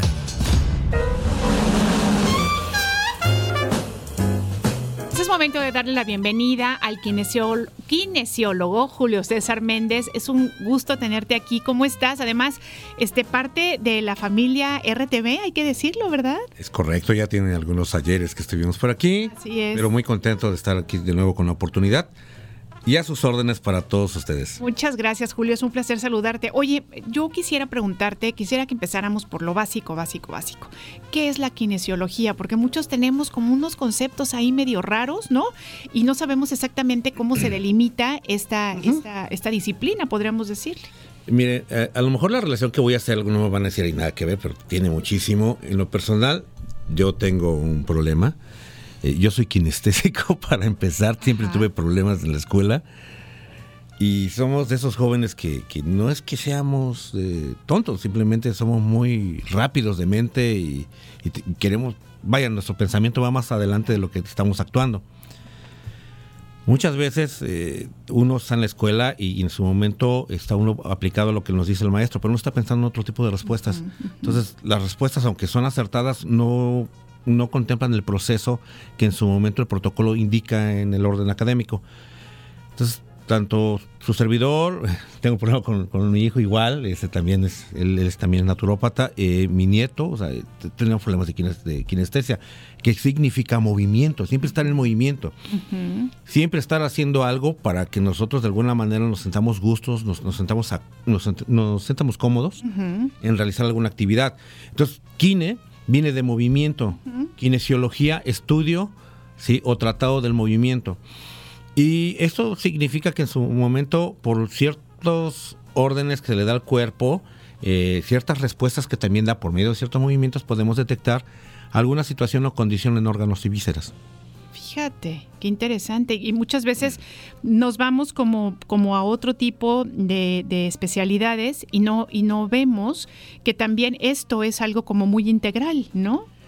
De hecho, eh, yo soy naturópata y la naturopatía encierra eh, todo lo que tiene que ver precisamente eh, con, con el área de desde quiropraxia, osteopatía, acupuntura, medicina ayurvédica, eh, lo que es masajes, lo que tiene que ver con ventosas, lo que tiene que ver con todo esto, eh, de alguna manera la herbolaria y aparte lo que estoy manejando últimamente que es lo que es la biofísica. Oye, ¿cómo se forma un, un naturópata, un kinesiólogo? ¿Cuál es el camino para poder adquirir todos estos conocimientos? Es, el camino es muy simple y muy difícil a la vez. Ajá. Porque últimamente, eh, y lo digo así con toda honestidad, yo tengo casi ya 25 años en esto. Eh, por alguna razón pues, hemos- nos han invitado otra vez de nuevo por acá. Claro. Este, no, ahora sí trabajamos por resultados. Muchas personas eh, dicen, oye, pues es que la lana está en, en- en- en- en lo que es el desarrollo físico de las personas, en lo que es la rehabilitación, ahí está la lana. Y sí, de verdad que sí. Pero si no lo traes, muchas veces también. Eh, por ejemplo, eh, yo soy contador y siempre quise ser abogado. Y es la hora que quiero ser abogado. Pero estoy dedicado a la kinesiología. Pero me ¿por he dedicado no? a la naturopatía Claro. porque yo empecé primero con lo que es quiropraxia y osteopatía y masajes de relajación, antiestrés, postraumático, terapéuticos. Después tomé diagnóstico y tratamientos, por ejemplo, por medio de lo que se conoce como microsistemas, que puede ser auriculoterapia, el rostro y las manos, ¿sí? Porque hay inclusive eh, masajes o terapias en, en el rostro, ¿sí? Que puedes inclusive tonificar o activar algunos órganos y vísceras, igual que en la oreja, ya ves que luego le ponen, oye, que quiero bajar de peso, Sí, que- acelerar mi metabolismo, sí, con todo gusto. Oye, que este me duele una pierna, pero pues soy mujer y no me gustaría que me que, que, pues, vaya a sentir mi invadida. Ah, no te preocupes, desde las manos se puede hacer, desde la oreja, desde la espalda. Hay ocasiones en las que sí, ya la terapia requiere, por ejemplo, pues tocar algunas zonas del cuerpo, como por ejemplo el muslo, ya la espalda o alguna manera. Sí, pues, ya la zona, ¿no? zona. Directamente. Pero lógicamente ya cuando se hace de plano ya se requiere de ese tipo de terapias. Claro. Pero además se maneja lo que es también la magnetoterapia, también se maneja lo que es el par biomagnético. Nosotros manejamos, o su servidor, te interrumpí, perdón, qué pena. No, no, no, no, no. Manejo lo que es este el par biomagnético, pero eh, nosotros lo manejamos de una terapia en la cual no utilizo más que a veces dos magnetos y ya. O sea, hay- de- uno va adquiriendo cierta experiencia. Es como la garnachera, mi hermano. Ya, ya nomás lo pone, ya sabe a qué horas y Sí, ya sí, sigue sí, haciendo claro. lo demás. Y- y digo, disculpando la comparación y, vaya, y con todo el respeto que se merecen ellas y que me encantan, por cierto, las de Rinconada. Saludos allá. Y uno va adquiriendo ciertas técnicas, cierta experiencia que nos va funcionando y acelerando esto el proceso de ayudar a las personas. Y fíjate, comadre Ile Quiroz, que eh, va a ser bien interesante en estas semanas platicar con Julio César Méndez, porque, eh, bueno, mi papá es anestesiólogo y ya ahorita, eh, más, que, más que con nosotros, con sus hijos, con sus nietos, es de que evita el, los, lo- el antibiótico, ¿no? Este tipo de cosas, de, de que sí te ayuda el medicamento alópata, pero también te, te perjudica en otros aspectos, al menos en la mucosa gástrica, termina sin mucosa gástrica y muchas otras cosas que tú a través de estas pláticas, Julio, pues vamos a ir descubriendo mitos y realidades en lo que se refiere a la kinesiología. Por supuesto, lo que se refiere a toda la naturopatía, porque además, les vuelvo a repetir, manejamos diferentes técnicas terapéuticas, que casi son 25 técnicas terapéuticas que manejamos, todos en diplomados. Eh, yo siempre le he dicho, a mí me dicen médico, me dicen doctor, y gracias, se los agradezco. Yo soy naturópata, de hecho. Eh, la mayoría de los diplomados han, han sido en- desde la Universidad Autónoma del Estado de Hidalgo, la Universidad Autónoma de Puebla, la Universidad Autónoma de Chapingo. Eh, Aquí en Veracruz hemos tomado también este tipo de, de cursos y, y diplomados, ¿no? Oye, además, ¿sabes qué pienso que es súper importante hablando justamente de lo que tú dices, ¿no? Que ahora tu papá pues ve como, como, como esta otra parte de, Claro. la, de la medicina y del curarse, la cuestión de la prevención, Julio, ¿no? O sea, yo creo que va a ser muy interesante escuchar todo lo que nos quieras contar porque podemos empezar a tener conocimientos que nos hagan prevenir estas enfermedades, ¿no? Y bueno, cuando de repente pues ya no nos queda de otra porque no logramos este quitarlo, bueno, pues sí, por supuesto que ir con el naturópata para que nos ayude con estos padecimientos, pero la prevención, nosotros en este programa siempre decimos que se- todos deberíamos estar como muy, muy, muy conscientes de que hay que prevenir, ¿no? La- básicamente, más que por falta de conciencia, es por falta de, de nuestra familia, los hábitos que nos inculcan. Sí, o sea, yo lo digo con todo respeto, mi madre, que Dios me la bendiga, nos sacó adelante, pues nos alimentaba con lo que tenía. Sí, con lo que había posibilidades, y, y uno salió adelante y ya uno ya va viendo y escogiendo lo que nos conviene. Claro. Habemos gente, ojo, y va para allá. Hay personas que son veganas, que no comen absolutamente nada que tenga que ver con animales. ¿sí? Y es respetable. Hay personas que de alguna manera solamente comen, eh, comemos mucha carne, por ejemplo. Somos carnívoros por naturaleza. Ni ellos se enferman ni nosotros. Todo depende de la condición en la cual tú también estés habituado en tu alimentación. Pero eso sí, hay algo bien curioso. En la prevención, el deporte es muy importante. En los niños hay que inculcarles definitivamente el deporte. Mire, eh, yo tengo un- un- un- una bendición. Primero que nada, eh, voy a decir mi edad, no me lo están preguntando, 54 años. Eh, estoy por cumplirlos en marzo. Vayan juntando, chavos. Sí, sí, sí. Eh, aquí lo, lo- lo interesante es que en diciembre, eh, ya a los de edad de 53 años, se me ocurrió empezar a hacer deporte. Nunca en mi vida había hecho deporte. Fíjate. Nunca. Ajá. Y son unas limitaciones tremendas, pero bendito Dios, hemos bajado de peso, hemos bajado de talla, estamos tonificando muscularmente hablando y también algo bien interesante, no nada más los músculos estriados, también los músculos lisos. ¿Cuáles son? Los que no gobernamos, desde pulmones, hígado, vesícula biliar, intestino grueso, intestino delgado, riñones, ureteros, vejiga, etcétera. Paredes venosas y arteriales. Entonces eso ayuda mucho en que si tú de alguna manera llevas una vida sedentaria, ojo, debes de tener mucho cuidado porque entonces los riesgos de los riesgos de una enfermedad o padecimiento son terribles y desarrollar mucho lo que es el tono muscular. Señores, algo bien simple y todo el mundo lo está diciendo últimamente y es cierto. Si hay músculo, no hay ni diabetes Exactamente, tal cual. de ese tamaño. Entonces, lo interesante en la prevención no es nada más de que te tenga, tómate un omega, tómate este aquel tratamiento, tómate aquello, ¿no? Por ejemplo, este tienes una lesión en, en rodilla por cartílago y vas sobre la glucosamina, pero si no llevas algo para evitar que se te escape lo que la deficiencia, por ejemplo, la deficiencia de magnesio, una condición también eh, ¿por qué no decirlo hormonal? Si no la corriges, aunque tu glucosamina te la produce el hígado y todo, vaya, eso lo sabemos muchas personas, pero si no sabemos cómo atenderlo y cómo retener esa, esa parte interesante, ¿cómo podemos de alguna manera ya evitar un desgaste?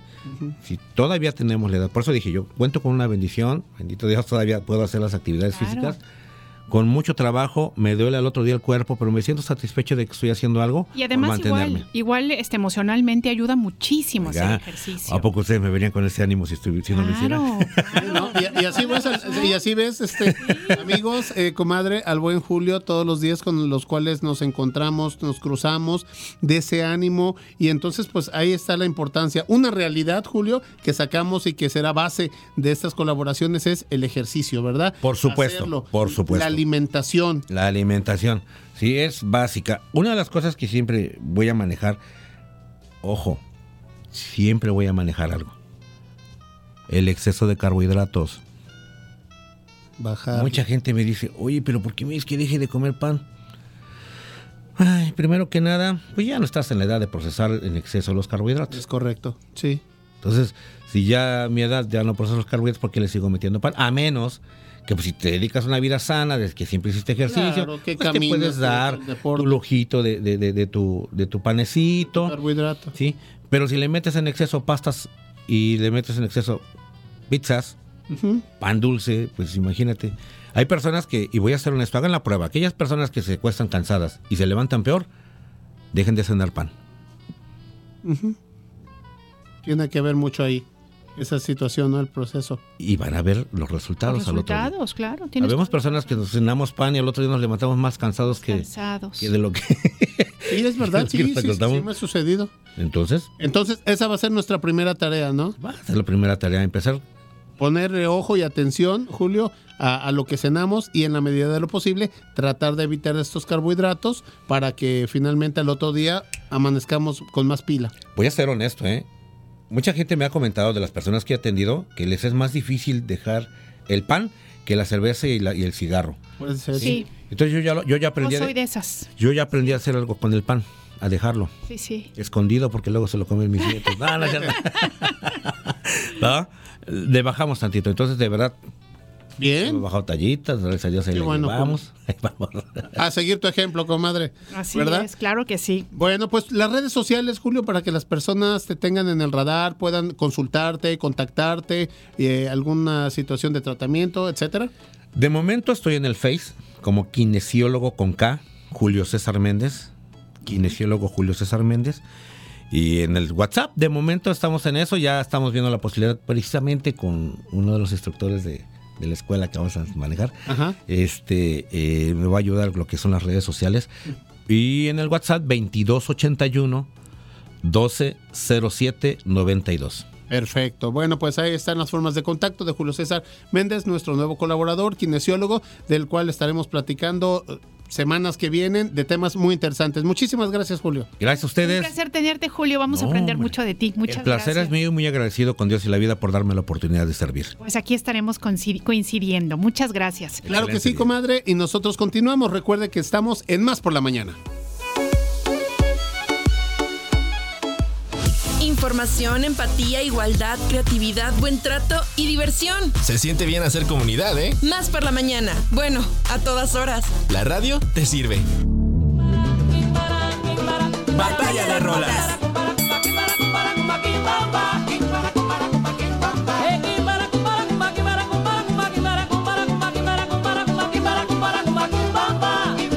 Bueno, chicos, les recordamos votar al 2288-423507. La señora Alicia Landa Landa de Jalapa, Veracruz, dice: Muy buen día para todos. Mi voto es para Celia Cruz. Muchas gracias por su atención y su programación. Señora Alicia, recuerde que este es un espacio para todos ustedes y espero que, así como a usted le gustó este tema musical de Celia Cruz y Johnny Pacheco de 1974, al resto de las personas que lo están escuchando, bueno, voten por él. Les voy a dar otro dato para que los convenza en el voto, además de que lo estoy dando a meses sin intereses, es que precisamente este tema, comadre, a nivel mundial, en todos los tiempos, está posicionado en el número 15. Entonces, imagínate, tantos géneros musicales, tantas colaboraciones. Bueno, pues eh, Kimbara con Celia Cruz y Johnny Pacheco está en el lugar número 15 y bueno, pues nos pone a bailar. Ha sido tema de carnavales, como tú lo recordarás. Sí, ¿no? claro, desde luego. Y bueno, cada fiesta que se pone, nos ponemos a bailar. Ahí está para todos ustedes Celia Cruz y Johnny Pacheco.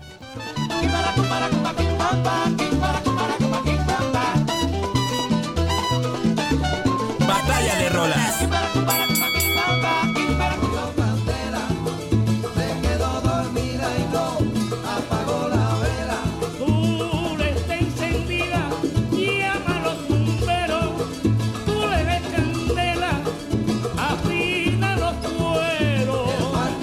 De saber que he estado leyendo sobre este gran compositor Sergio Ciaba y bueno, ya les contaba yo que desafortunadamente pues no se supo mucho cuáles eran las composiciones que él había hecho, ¿no? En aquellas épocas, bueno, pues los derechos de autor no estaban tan regulados como ahora. Y fíjense que hay una entrevista muy interesante con su hijo, que también vive en España, bueno, obviamente ya falleció, pero que su hijo vive en España.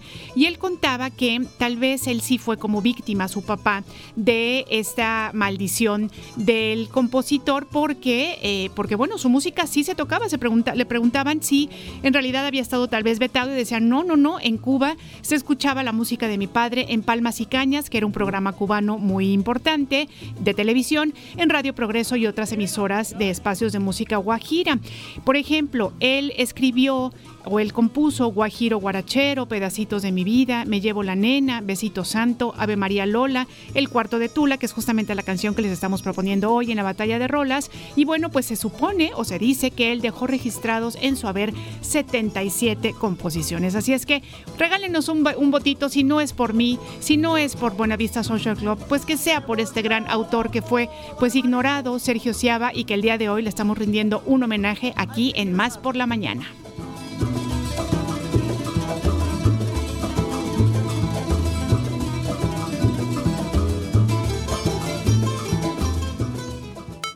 Comunidad en comunicación. Más por la mañana. La radio te sirve. La entrevista. Más por la mañana.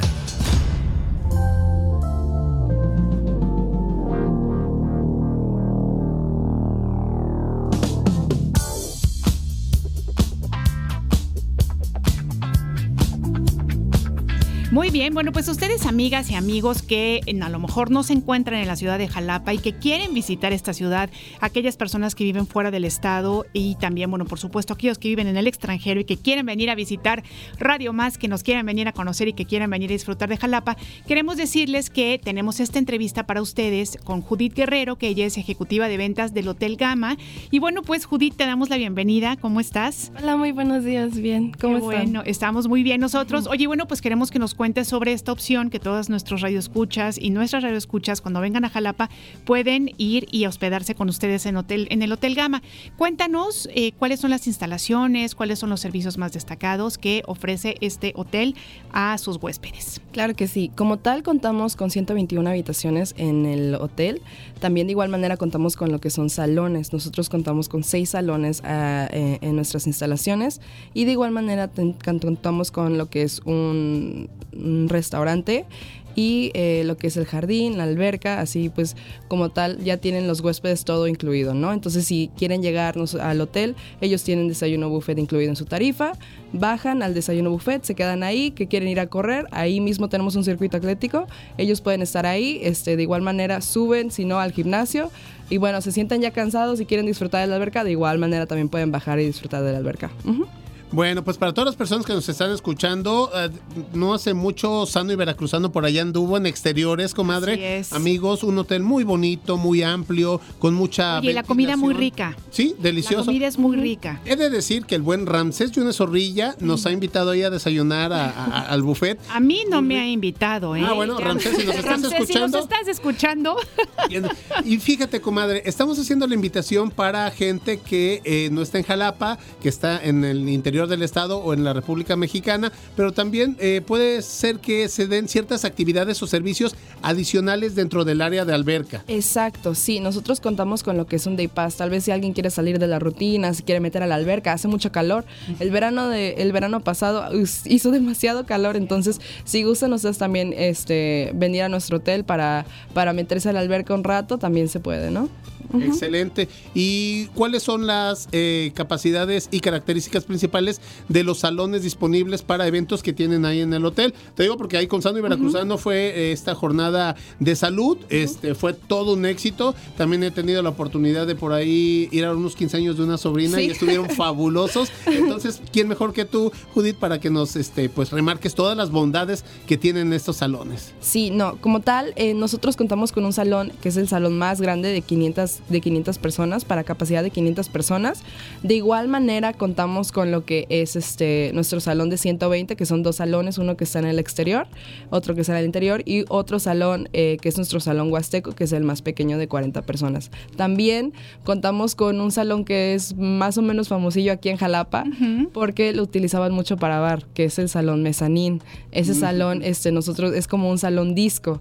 Entonces también ahorita lo estamos habilitando para lo que son las quinceañeras y ellas, pues, que alguien, tal vez una quinceañera que no quiere algo muy tradicional, Oye, se mira. puede meter y puede este, disfrutar de unos 15 con, te- con temática de disco. Ujú. Fíjate, eso está muy bien. Oye, entonces, a ver, fíjate, es, este hotel es realmente pues polifacético porque pueden venir las personas a hospedarse y pasar un tiempo para visitar Jalapa, etcétera, etcétera. Pero también, por ejemplo, quienes vivimos aquí, Exacto. podemos ir El con Day el Day Pass. Pass, ¿no? Y, y disfrutar del hotel y hasta se nos olvida que estamos en el terruño, ¿no? Exacto. Pensamos que andamos de vacaciones. Otro es que también, bueno, todas aquellas personas que quieran hacer reuniones, por ejemplo, de negocios, Exacto, ¿no? corporativas. Corporativas pueden este, también asistir porque ustedes tienen salones de diferentes capacidades, cosa que es importante porque muchas veces, pues, este, a lo mejor dicen, híjole, es que a lo mejor son salones muy grandes y yo voy a hacer una reunión más, más en pequeño, pero no entiendo que pueden como atender a diferentes grupos, ¿no? De- tamaños, sí. ¿no? Ahorita lo que, bueno, la próxima semana, o bueno, en dos semanas, lo que vamos a estar este invitando a las personas va a ser para el 14 de febrero. Ok. Nosotros ¿Qué, ahorita- qué va a ser? ¿Cena, fiesta? ¿Qué actividad más o menos? ¿O Bueno. están apenas? No, no, no. Ahorita ya lo tenemos definido. Va a ser un desayuno buffet. Entonces, el 14 de febrero, si gustan ir al, al hotel, va a ser eh, de 7 a 12 del día. Vamos a tener ahí el desayuno muy rico, por cierto. este, por, por, no sé, a las personas que quieran ir, a las amigas, los amigos, los novios, el, el matrimonio, tal vez pues la familia, porque al final también pues es la amistad y el amor, ¿no? Este, y pues si quieren a ir a un desayuno de señoras, pues ahí lo van a tener en el Hotel Gama. Ujú. Excelente. Y bueno, pues eh, reiterar, comadre, yo he tenido la oportunidad de. No, he- no he nadado, no he no he hecho uso de las instalaciones así de la alberca, pero sí a mí, en lo personal, sí se me antoja mucho el Day Pass para, como tú dices, desconectarte un poquito de esta pista atlética que tienen, el circuito, ¿no? Pienso en mis dos hijos. Entonces, creo que es una buena opción y es una cultura que estamos adoptando, sobre todo personas eh, que viven en lugares muy turísticos como Sí. Cancún, eh, Los Cabos, etcétera. Es lo que les ofrecen estos hoteles, ¿no? Y entonces, pues es una muy, muy buena experiencia, Judith. Oye, y por último, Judith, yo quiero preguntarte, por ejemplo, yo tengo un evento especial, ¿no? Entonces, quiero saber, por ejemplo, si ustedes ya tienen paquetes armados, ¿no? O eh, servicios adicionales que puedan ofrecer. Sí, nosotros como tal contamos con lo que son banquetes. Estos banquetes pueden ser emplatados para, eh, para los 15 años, que es un poquito tal vez algo más tradicional, una boda, pero también contamos con lo que es un buffet, contamos con lo que son recesos para los eventos más corporativos, Ah, ok. Los canapés, este, la barra de licores si quieren meter ahí un poquito de fiesta, también contamos con, con, con ello. De relax, de relax. Ajá. Bueno, pues hay, hay que ir pensando, comadre, porque mira, ya vienen mis 47 años.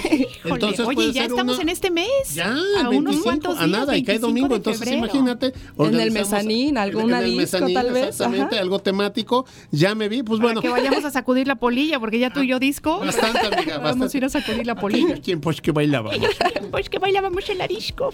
Judith, redes sociales, por favor, para que las personas que nos están escuchando se pongan en contacto, más información, vean las fotografías, las instalaciones, testimoniales, etcétera, por favor. Bueno, nosotros como tal contamos con nuestra página de Facebook, que es Hotel Gama Jalapa. Ahí nos pueden encontrar. De hecho, este, yo también estoy por ahí viendo, viendo sus comentarios y todo. Entonces estamos muy al pendiente. De igual manera, pues el número de- de- del hotel lo pueden marcar directamente. Se pueden comunicar con el área de ventas si gustan hacer un banquete.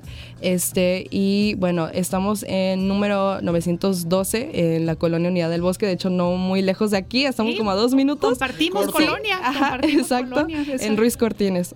Excelente. Pues oye, un gusto tenerte con nosotros. Y bueno, recuerden que el Hotel Gama eh, de Jalapa, de aquí en Jalapa, Veracruz, tiene todo esto para ofrecerles a ustedes. Y bueno, pues ya lo platicamos, por supuesto, con Judith eh, Guerrero y ella es ejecutiva de ventas del Hotel Gama. Judith, te agradecemos mucho la visita. Muchas gracias. Y nosotros tenemos más aquí en Más por la Mañana. No se vayan, vamos a hacer una pausa muy rápida y regresando tendremos más información para todos ustedes.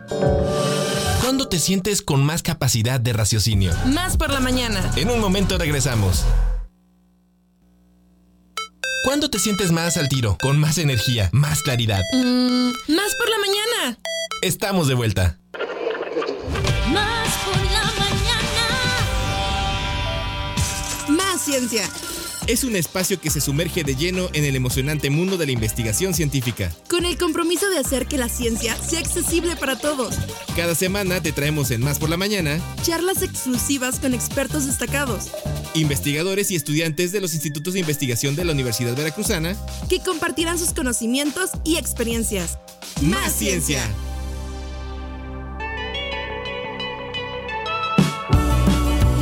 Bueno chicos, son 10 de la mañana 34 minutos, continuamos ya en la recta final de este gran programa, de esta revista radiofónica que es más por la mañana, que le atendemos, le despachamos con todo el gusto, ya lo saben, de lunes a viernes, de 9 a las 10.55. Y bueno, pues siempre estamos aquí frente al micrófono, tenemos este eh, honor a Alex Pibe Enríquez y mi comadre querida, co-conductora de este espacio, Hombro Donde he llorado, Ile Quiroz. Eso es todo. Muy bien, mi queridísimo compadre. Me encanta de verdad que sigan con nosotros, amigos y amigas, porque prepárense. Siéntense, apaguen la licuadora, dejen la computadora y escuchen porque en este momento vamos a hablar sobre la neurociencia del corazón.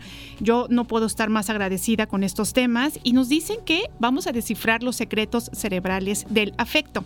Para eso le queremos dar la bienvenida a la doctora Tamara Cibrián Yanderal, a Samantha Toledo Mesa, a Laura Leticia Castañeda Landa y a Lady Laura Cruz Zabaleta. Es un placer tenerlas aquí. Bienvenidas, ¿cómo están? Muy bien, muchas gracias. Muchas Oigan, gracias por tenemos que entrar en materia ya y saben que de una vez las- les pedimos que tengamos eh, sesión 1 y sesión 2, ¿no? Que puedan Sí, venir a seguir Se platicando con nosotros, por favor, porque, bueno, yo no sé si quieren que empecemos este, de una vez con los temas. Samantha, el cerebro inmaduro y las relaciones. Sí, pues bueno, me encanta mucho este tema y me encanta abrirlo con justo con esta parte porque últimamente he visto mucho en redes sociales como esta cuestión, no sé si han visto en TikTok, así como muchas nenas preocupadas diciendo, y entonces te das cuenta que nunca volverás a sentir este amor como cuando eras adolescente, o nunca vas a volver a sentir toda esa adrenalina que, que tenías cuando tu primer amor. Y entonces suena como un panorama bastante catastrófico, como que ya estamos tirados a la basura todos conforme vamos creciendo y que tipo nuestra primera relación fue como la mejor, ¿no? Y en realidad no, eh, en esta parte es como de hermana, porque quieres volver a vivir estas experiencias tan, tan fuertes. Eh, con un cerebro bastante inmaduro, con en tu momento como más vulnerable, como más inexperto, donde sentías todo como muy fuerte, ¿no? Y, y no había justo una madurez cerebral que te permitiera crear una toma de decisiones funcional, ¿no? En este caso, pues nos centramos un poquito más en el desarrollo del cerebro, ¿no? Tenemos la corteza prefrontal, que es la región que, por ejemplo, controla eh, la, inhibición conductual, la medición de riesgo-beneficio, hacemos más sofisticadas gracias a esta, esta región, obviamente no por sí sola, sino que hay un circuito que, que lo medía, eh, que va conectado a las regiones que procesan emoción, que procesan estímulos, que, la, que almacenan memorias, ¿no? Entonces, la corteza prefrontal es como la que se encarga de unificar todo y darle un sentido, ¿no? Es la que como que nos ayuda a hacer evaluaciones pues más sofisticadas. En este caso, la corteza prefrontal no termina de desarrollarse hasta en promedio a los 25 años, ¿no? Entonces, pues todo lo que hagamos antes de pueden ser eh, decisiones bastante impulsivas, puede ser una, una exposición a riesgos, ¿no? Conductas, por ejemplo, sexuales de riesgo, consumo de drogas y de pronto como que, pues en la adolescencia, como tenemos toda esta toma de decisiones todavía un poquito sesgada, podemos ver como de, no, es increíble que, que este chico se salga de, la- de las clases para estar conmigo, ¿no? Que se escape de la escuela y lo ves como de, wow, es como el, el acto más grande de amor, ¿no? Y en este caso, pues ya cuando somos maduros no queremos un tipo que se salga del trabajo para vernos porque decimos, bueno, ahí está poniendo en riesgo su empleo y está poniendo en riesgo también nuestra estabilidad, ¿no? Entonces, conforme vamos creciendo, pues nuestro cerebro va madurando. Y esto no quiere decir que ya nos sintamos lo mismo, sino que nuestros objetivos van cambiando y los vamos encaminando a cuestiones como más sostenibles a largo plazo, ¿no? Eh, ya no tenemos como estas reacciones tan desproporcionadas ante, por ejemplo, una cuestión de celos, ¿no? O una Ya- ruptura, por exacto, ejemplo, O ¿no? una ruptura, ¿no? Ya no nos va a doler tanto porque decimos, bueno, esto ya lo viví, y ya sé que lo puedo soportar, ya sé tolerarlo y entonces puedo como un poquito más regularme, ¿no? O puedo tomar en cuenta como otras opciones para protegerme, que, que por ejemplo cuando somos adolescentes y vivimos una ruptura es exponernos, ¿no? Exponernos al estímulo constantemente, ponernos como en riesgo, eh, nos- o sea, como que nos hacemos más daño, ¿no? Y, creemos que esto es totalmente pasional, ¿no? Exacto, o sea, como, como decimos, ¿no? Le echamos limón a la herida, ¿no? Y cuando ya pasaron unos añitos, ya dices, a ver, voy a tratar de ser lo más amablemente conmigo en esta situación, ¿no? A lo mejor una ruptura amo- amorosa y voy a vivirlo ya desde otra puede ser doloroso, por supuesto, pero ya lo vives con o- en otra desde otro ánimo, ¿no? Y fíjate, y todo esto tiene que ver con la corteza prefrontal. Sí. Sí. Wow, miren así, como con Dorito me voy para Sí, atrás. Sí, sí, sí. La queremos mucho nuestra corteza, porque aparte pues nos protege un montón, ¿no? O sea, justo empezamos a medir riesgo-beneficio y empezamos a decir como de no, esto no es prudente, o no, aguanta, ¿no? La corteza, cuando nosotros de- nos detenemos de algo, la corteza es la que nos está diciendo, aguanta, no lo hagas, ¿no? O, o espérate, piénsalo tantito, ¿no? O sea que hay que ejercitar la corteza prefrontal. Sí, ¿Eso sí, es sí. posible? Sí, se puede entrenar, o sea, puede haber ejercicios como que, que nos ayuden. Nuestro cerebro tiene plasticidad, entonces conforme nosotros vamos eh, exponiéndonos a situaciones o, o- o vamos viviendo ciertos tipos de cuestiones, vamos desarrollándola más, ¿no? Se van generando más conexiones y se pueden ir fortaleciendo. Entonces, el cerebro es de los pocos órganos que así a lo largo de los años sigue madurando y sigue creciendo y, y- Se y, pues se va adaptando. Qué maravilla. Oigan, chicas, antes de que el tiempo nos gane, bueno, también me gustaría escuchar a, a Lady acerca de, del tema que ay, ya se me movió. Es el imagen. amor romántico, El amor romántico y y las, las neurociencias. neurociencias. Así es. Bueno, también está esta parte donde ya pasamos la etapa del cerebro inmaduro y ya estamos en una etapa adulta. Entonces, pues más que nada, eh, digamos que hay mucha gente que divide, o muchos autores que dividen eh, la etapa de- de- del amor en sí mismo en diferentes partes, ¿no? Que digamos que primero empezaríamos por la atracción física, esta parte donde intervienen muchísimas hormonas, donde incluso nuestro sistema olfatorio pudiera estar envuelto, eh, el sistema visual y todo, ¿no? Y después entra esta parte como ya de, de la etapa temprana del amor, que es el enamoramiento, ¿no? Y aquí pues ya involucran muchas eh, partes cerebrales, de nuevo, ya no solo la corteza, sino también otras partes un poco más específicas, como eh, el núcleo accumbens y una parte que se llama eh, el, el- bueno, es la, la parte del la ventral tegmental. Área tegmental ventral. Exacto. Estas partes están súper involucradas y aparte esto es súper interesante porque también están directamente relacionadas con una cosa que se llama sistema de recompensa. Entonces, eh, prácticamente cuando nosotros estamos en esta parte de enamoramiento, también tenemos como esta parte de recompensa y al mismo tiempo nos volvemos de cierta forma adictos a tener amor por otras personas, ¿no? Por eso, de alguna forma, eh, cuando sufrimos la etapa de la separación y todo, pues también podemos culpar ese, ese montón de hormonas, ese montón de estructuras cerebrales y ese montón de sistemas que están íntimamente relacionados. Y bueno, también eh, la parte que ya un poco pasa después del enamoramiento, que decimos, bueno, ¿y cómo podemos seguir sosteniendo este amor que tenemos? Es la parte del apego. Y entonces ya la parte del apego ya no se involucran tanto hormonas tan intensas, tan fuertes como la adrenalina o el cortisol, que son los que nos hacen sentir como un montón de mariposas en el estómago, sino que ahora ya podemos... eh, eh, recurrir a otro tipo de hormonas como la oxitocina o la vasopresina, que ya son hormonas que se mantienen durante más tiempo, que nos hacen eh, recurrir a emociones o a sentimientos mucho más duraderos. Entonces ya no son tan intensos, ya no son tan, tan desbordantes como la etapa de enamoramiento, pero sí nos llevan a una etapa mucho más calmada, mucho más tranquila y de alguna forma es una etapa muy entrañable, ¿no? La etapa del apego. Que ah, bueno, que hay que decir que al apego hay que mantenerlo a raya, ¿no? Porque hay veces que de repente, híjole, se pega uno a Exacto. la situación o a la pareja o a lo que sea, y ahí cómo le va uno mal, ¿no? Porque no sabe uno. De este, hecho, eh, la hormona de la oxitocina es una hormona que personalmente yo estudio y me encanta esa hormona, pero también la yo creo que podemos culparla de muchas cosas, no solo agradecerle. Claro que sí, muy bien. Tamara. Sí.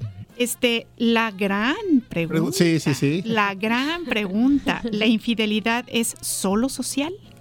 Eh, no necesariamente, porque además eh, no solo se encuentran como este tipo de conductas que pudieran asemejarse a las del humano en, en el primate humano, en, el, en el mamífero humano, sino que también se han observado en otro tipo de especies eh, que, que tienen este tipo de conductas, ¿no? De, de elegir a más de, de una pareja para interactuar. Hay algunas especies que son monógamas, las menos, y muchas especies que son polígamas. Eh, sin embargo, esta parte de la infidelidad, pues sí, desde la neurobiología se ha estudiado, por un lado, por esta parte hormonal, ¿no? Y, y estos vínculos sociales, estas hormonas que, que mencionaba Lady de la oxitocina y la vasopresina. Sí se ha estudiado que las personas, por ejemplo, que tienden a hacer más cuidado biparental, es decir, que ambos padres cuidan de, de hijos, que eh, son más fieles, ¿no? Que mantienen relaciones de pareja de larga duración, etcétera, tienen mayores niveles de hormonas como la oxitocina que están involucradas en el apego. Increíble lo que estás diciendo. ¿no? Sí, totalmente. Es increíble, de Y- verdad. Y no solo eso, que también por el otro lado, eh, personas que tienen, que, que muestran más conductas de infidelidad, pues tienen mm, niveles más altos de hormonas como testosterona, por ejemplo. Eh, también la dopamina, que es una de las que mencionaba Ujú. Lady, y este circuito de recompensa está altamente involucrado pues en esta conducta del infiel, ¿no? Que al, al cerebro, eh, no solo humano, al cerebro mamífero, nos gusta lo nuevo. ¿no? Y, y nos llama la atención lo nuevo. Entonces es, es parte de, de estos eh, pues correlatos neurobiológicos que hay para entender conductas como la infidelidad, que nos gusta las cosas, nos vuelven a motivar las cosas cuando encontramos algo diferente. ¿no? Y entonces una persona diferente, etcétera, vuelve a activar todos estos mecanismos. Tengo algo seguro y tengo esa oxitocina eh, circulante, muy a gusto en mi casita, con mi pareja, con, con mis hijos también, ¿no? Por ejemplo, claro. porque también se, eh, está relacionada con, con, eh, la vinculación con otro tipo de, de personas en nuestra vida. Pero cuando llega algo nuevo, pues se vuelven a activar estos mecanismos, ¿no? Y entonces, pues ahí es parte de la corteza prefrontal decidir, tomo la decisión o inhibo la decisión Claro. de fallarle a mi pareja, de fallarle a, a alguien que, que me quiere y a quien puedo que lastimar. confía en mí además. ¿no? Oigan, entonces, a ver, por ejemplo, em, una persona que a lo mejor muy jovencita, tal vez no adolescente, pero que a lo mejor está en sus 20, Veintitantos, en ¿no? sus 30 casi, y que es corazón de condominio, ¿no? Y de- por, por- por no decir, por, por no ponerlo de una manera fea. Y a lo mejor a los 45, 50 ya no es así. Eso quiere decir que fue eh, la cuestión de la corteza prefrontal y entonces tomó la decisión de ya no andar por ahí miroleando o a lo mejor dependiendo de cómo el humano o la persona va envejeciendo haya más o menos este lo- todo lo que ustedes nos están contando, todas estas sustancias, hormonas, etcétera. ¿Cómo, cómo es? Pues no necesariamente. Digo, ahí tú marcaste una edad, ¿no? Que son los, los 25, ahí ya, ya iríamos tarde. Sí, Eh, porque este periodo de pues en, en el que va madurando la corteza prefrontal, uno de los periodos críticos es precisamente la adolescencia. ¿no? Y va a culminar alrededor de los veintitantos años. Y en mujeres alrededor de los 20, en hombres hasta los 25 podría, podría eh, esperarse. Pero la realidad es que las relaciones interpersonales que formemos desde adolescentes sí van a moldear lo que hagamos de adultos, ¿no? Entonces, pues tienen que pasar cosas muy importantes o vínculos muy importantes para que pues yo module mi conducta y diga, ok, ya no quiero eso, ya quiero algo eh, diferente, ya quiero una estabilidad, o sea, como que entran muchos mecanismos, obviamente Claro, es nosotros hablamos ¿no? de la neurobiología, pero pues la psicología, la sociología, y mu- la salud, muchas áreas, pues estarían ahí involucrando y, y moldeando estas decisiones. Qué grandes temas. Amiga, yo estoy con el ojo cuadrado, Sí, bueno, con el también. oído cuadrado. Sí, claro. Oye, pero me gustaría escuchar también a Laura sobre la ruptura amorosa. ¿Qué nos tienes que decir? Pues lo que viene después, ¿no? De toda la cascada de emociones bonitas, positivas. eh, ahí, estás perfecta. Lo que viene después, yo creo que a todos nos ha pasado en algún momento de nuestra vida vivir lo que es una verdadera ruptura amorosa y sentir que se acaba el mundo y que te mueres. Pues no está tan lejos de la realidad. La verdad es que el cerebro sí se vuelve un poco loco cuando hay una ruptura amorosa porque, eh, como ya lo han mencionado eh, anteriormente, cuando estamos en el proceso de enamoramiento hay una cascada impresionante de dopamina. Estamos totalmente nadando en dopamina y todo es bonito y podemos perder la perspectiva de lo que realmente está sucediendo y poder ver una parte solamente de la realidad y darle valencia a esa parte de, la realidad sin tomar en cuenta otros factores. Entonces, de alguna manera, tiene que ver con el sistema de recompensa, que es el que se pone en acción, por ejemplo, con las drogas, ¿no? El amor es considerado de alguna manera como similar esa droga, porque finalmente nuestro cerebro está funcionando con esa dopamina. Malvada dopamina. No nos hace ver lo que deberíamos ver desde un inicio y luego ahí estamos y miren, nos vamos con las cuatro Y de momento, cuando hay una ruptura amorosa, esta como que dopamina para, para totalmente y el cerebro reacciona de maneras exageradas queriendo todavía tener esa dopamina, lo cual nos lleva a veces a tomar malas decisiones, a estar viendo las fotos del ex en Instagram, a llamarle, a tomar decisiones que regularmente no tomaríamos si estuviéramos en una situación estable, por así decirlo. Eh, también entran en, en juego otras eh, hormonas porque al dejar de recibir la dopamina y la oxitocina que estábamos recibiendo, entramos en un estado de estrés.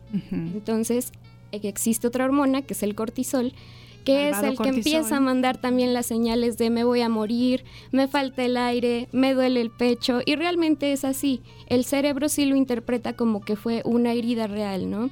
Puede identificar el dolor a, a través de una ruptura y poderlo manifestar eh, en el ritmo cardíaco, las taquicardias, los ataques de ansiedad, sentir que la vida no tiene un sentido. Pero finalmente somos seres humanos con raciocinio. Y como eh, platicaba hace ratito Samantha, es muy, muy importante la maduración de la corteza prefrontal, porque ante toda esta eh, inestabilidad de nuestro sistema, las decisiones y la- el raciocinio es lo que nos permite regresar a pensar, esto lo estoy haciendo probablemente porque mi sistema sí está reaccionando, pero tengo también la capacidad de poder decidir cómo hacerlo. Desafortunadamente en el proceso de duelo de una relación no es tan sencillo poder tomar decisiones adecuadas o correctas precisamente porque nuestro sistema está en reajuste de algo a lo que estaba acostumbrado. Entonces esa es la parte en la que pues tenemos que utilizar todas nuestras fuerzas, todo el aprendizaje previo, Claro, toda la interacción, emoción. las redes de apoyo, porque eso es lo que precisamente va a indicarle al cerebro, esto es una distorsión, esto probablemente no es la realidad y hay que continuar como con una estabilidad que le permita a la persona hacer Y funcionar. además decir que todo pasará. ¿no? Exactamente. Y nuestro cerebro volverá a estar como debe estar. Sí, ¿verdad? la plasticidad permite que se vuelva a reajustar y aunque parezca que no va a terminar, en algún momento... Va a terminar. Viva la plasticidad del cerebro. Viva. Oigan, nos tenemos que despedir ya, pero bueno, no me quedo triste porque tendremos una segunda sesión. O tercera, ¿no? ¿Por O qué no? las que, o las que No, pues ustedes consideren necesarias. Claro, tenemos mucho que decir. Sí, hay muchísimo que hablar de este tema. Les agradecemos de verdad muchísimo a las cuatro que estén aquí. Más Ciencia es una súper sección. Colaboración, sí, así claro. es, así es que de verdad gracias por regalarnos su tiempo y ya saben, yo de una vez me comprometo al trabajo, su aire investigación. a que me estudien. Yo quiero ser objeto de estudio, encantada de la vida lo prometió. ustedes. Muy bien. Al- por último, algo que quieran comentar, este rápido redes sociales o algo donde quieran ustedes que podamos sab- saber más sobre su departamento. Eh, pues sí, que sigan las redes sociales del Instituto de Neuroetología y constantemente pues estamos haciendo eventos y muchos de ellos pues relacionados a estos temas que nos que nos interesan a todos, ¿no? Eh, sobre la neurobiología y lo que aplica a, a la conducta humana. Eh, entonces pues constantemente nos están poniendo ahí cursos, congresos, eh, eventos importantes que, que sigan muy las redes de neuroetología. Oigan, pues muchas gracias y aquí las esperamos nuevamente para esta la segunda parte de esta interesan- interesantísima plática. Gracias. Muchas gracias. Nosotros nos despedimos ya. Ya, amiga. Nos vamos con la canción ganadora que es la, de mi queridísimo este compadre. Y Celia Cruz, claro que sí, lo vamos a escuchar. Todos nos vamos a poner a bailar aquí así para aflojar un poquito el cuerpo del tema tan interesante del cual estuvimos platicando. Y bueno, invitarlos a que se queden con nosotros, a que consuman Radio Más, a que el día de mañana no se pierdan más por la mañana, ya lo saben, de 9 a 10.55. Y fue de verdad un gran gusto, un honor estar con todos ustedes. Gracias a la producción, gracias al buen Axel y comadre Ile Quiroz, Como siempre, un placer. conductora de este espacio. Muchísimas Te gracias. quiere mucho. Que pasen muy feliz día. Hasta mañana. Más por la mañana. Más por la mañana. La rumba me está llamando. Bongo, dile que ya voy. Que se espere un momentico mientras canto un guaguancó. precio, pues vive en mi corazón, mi vida.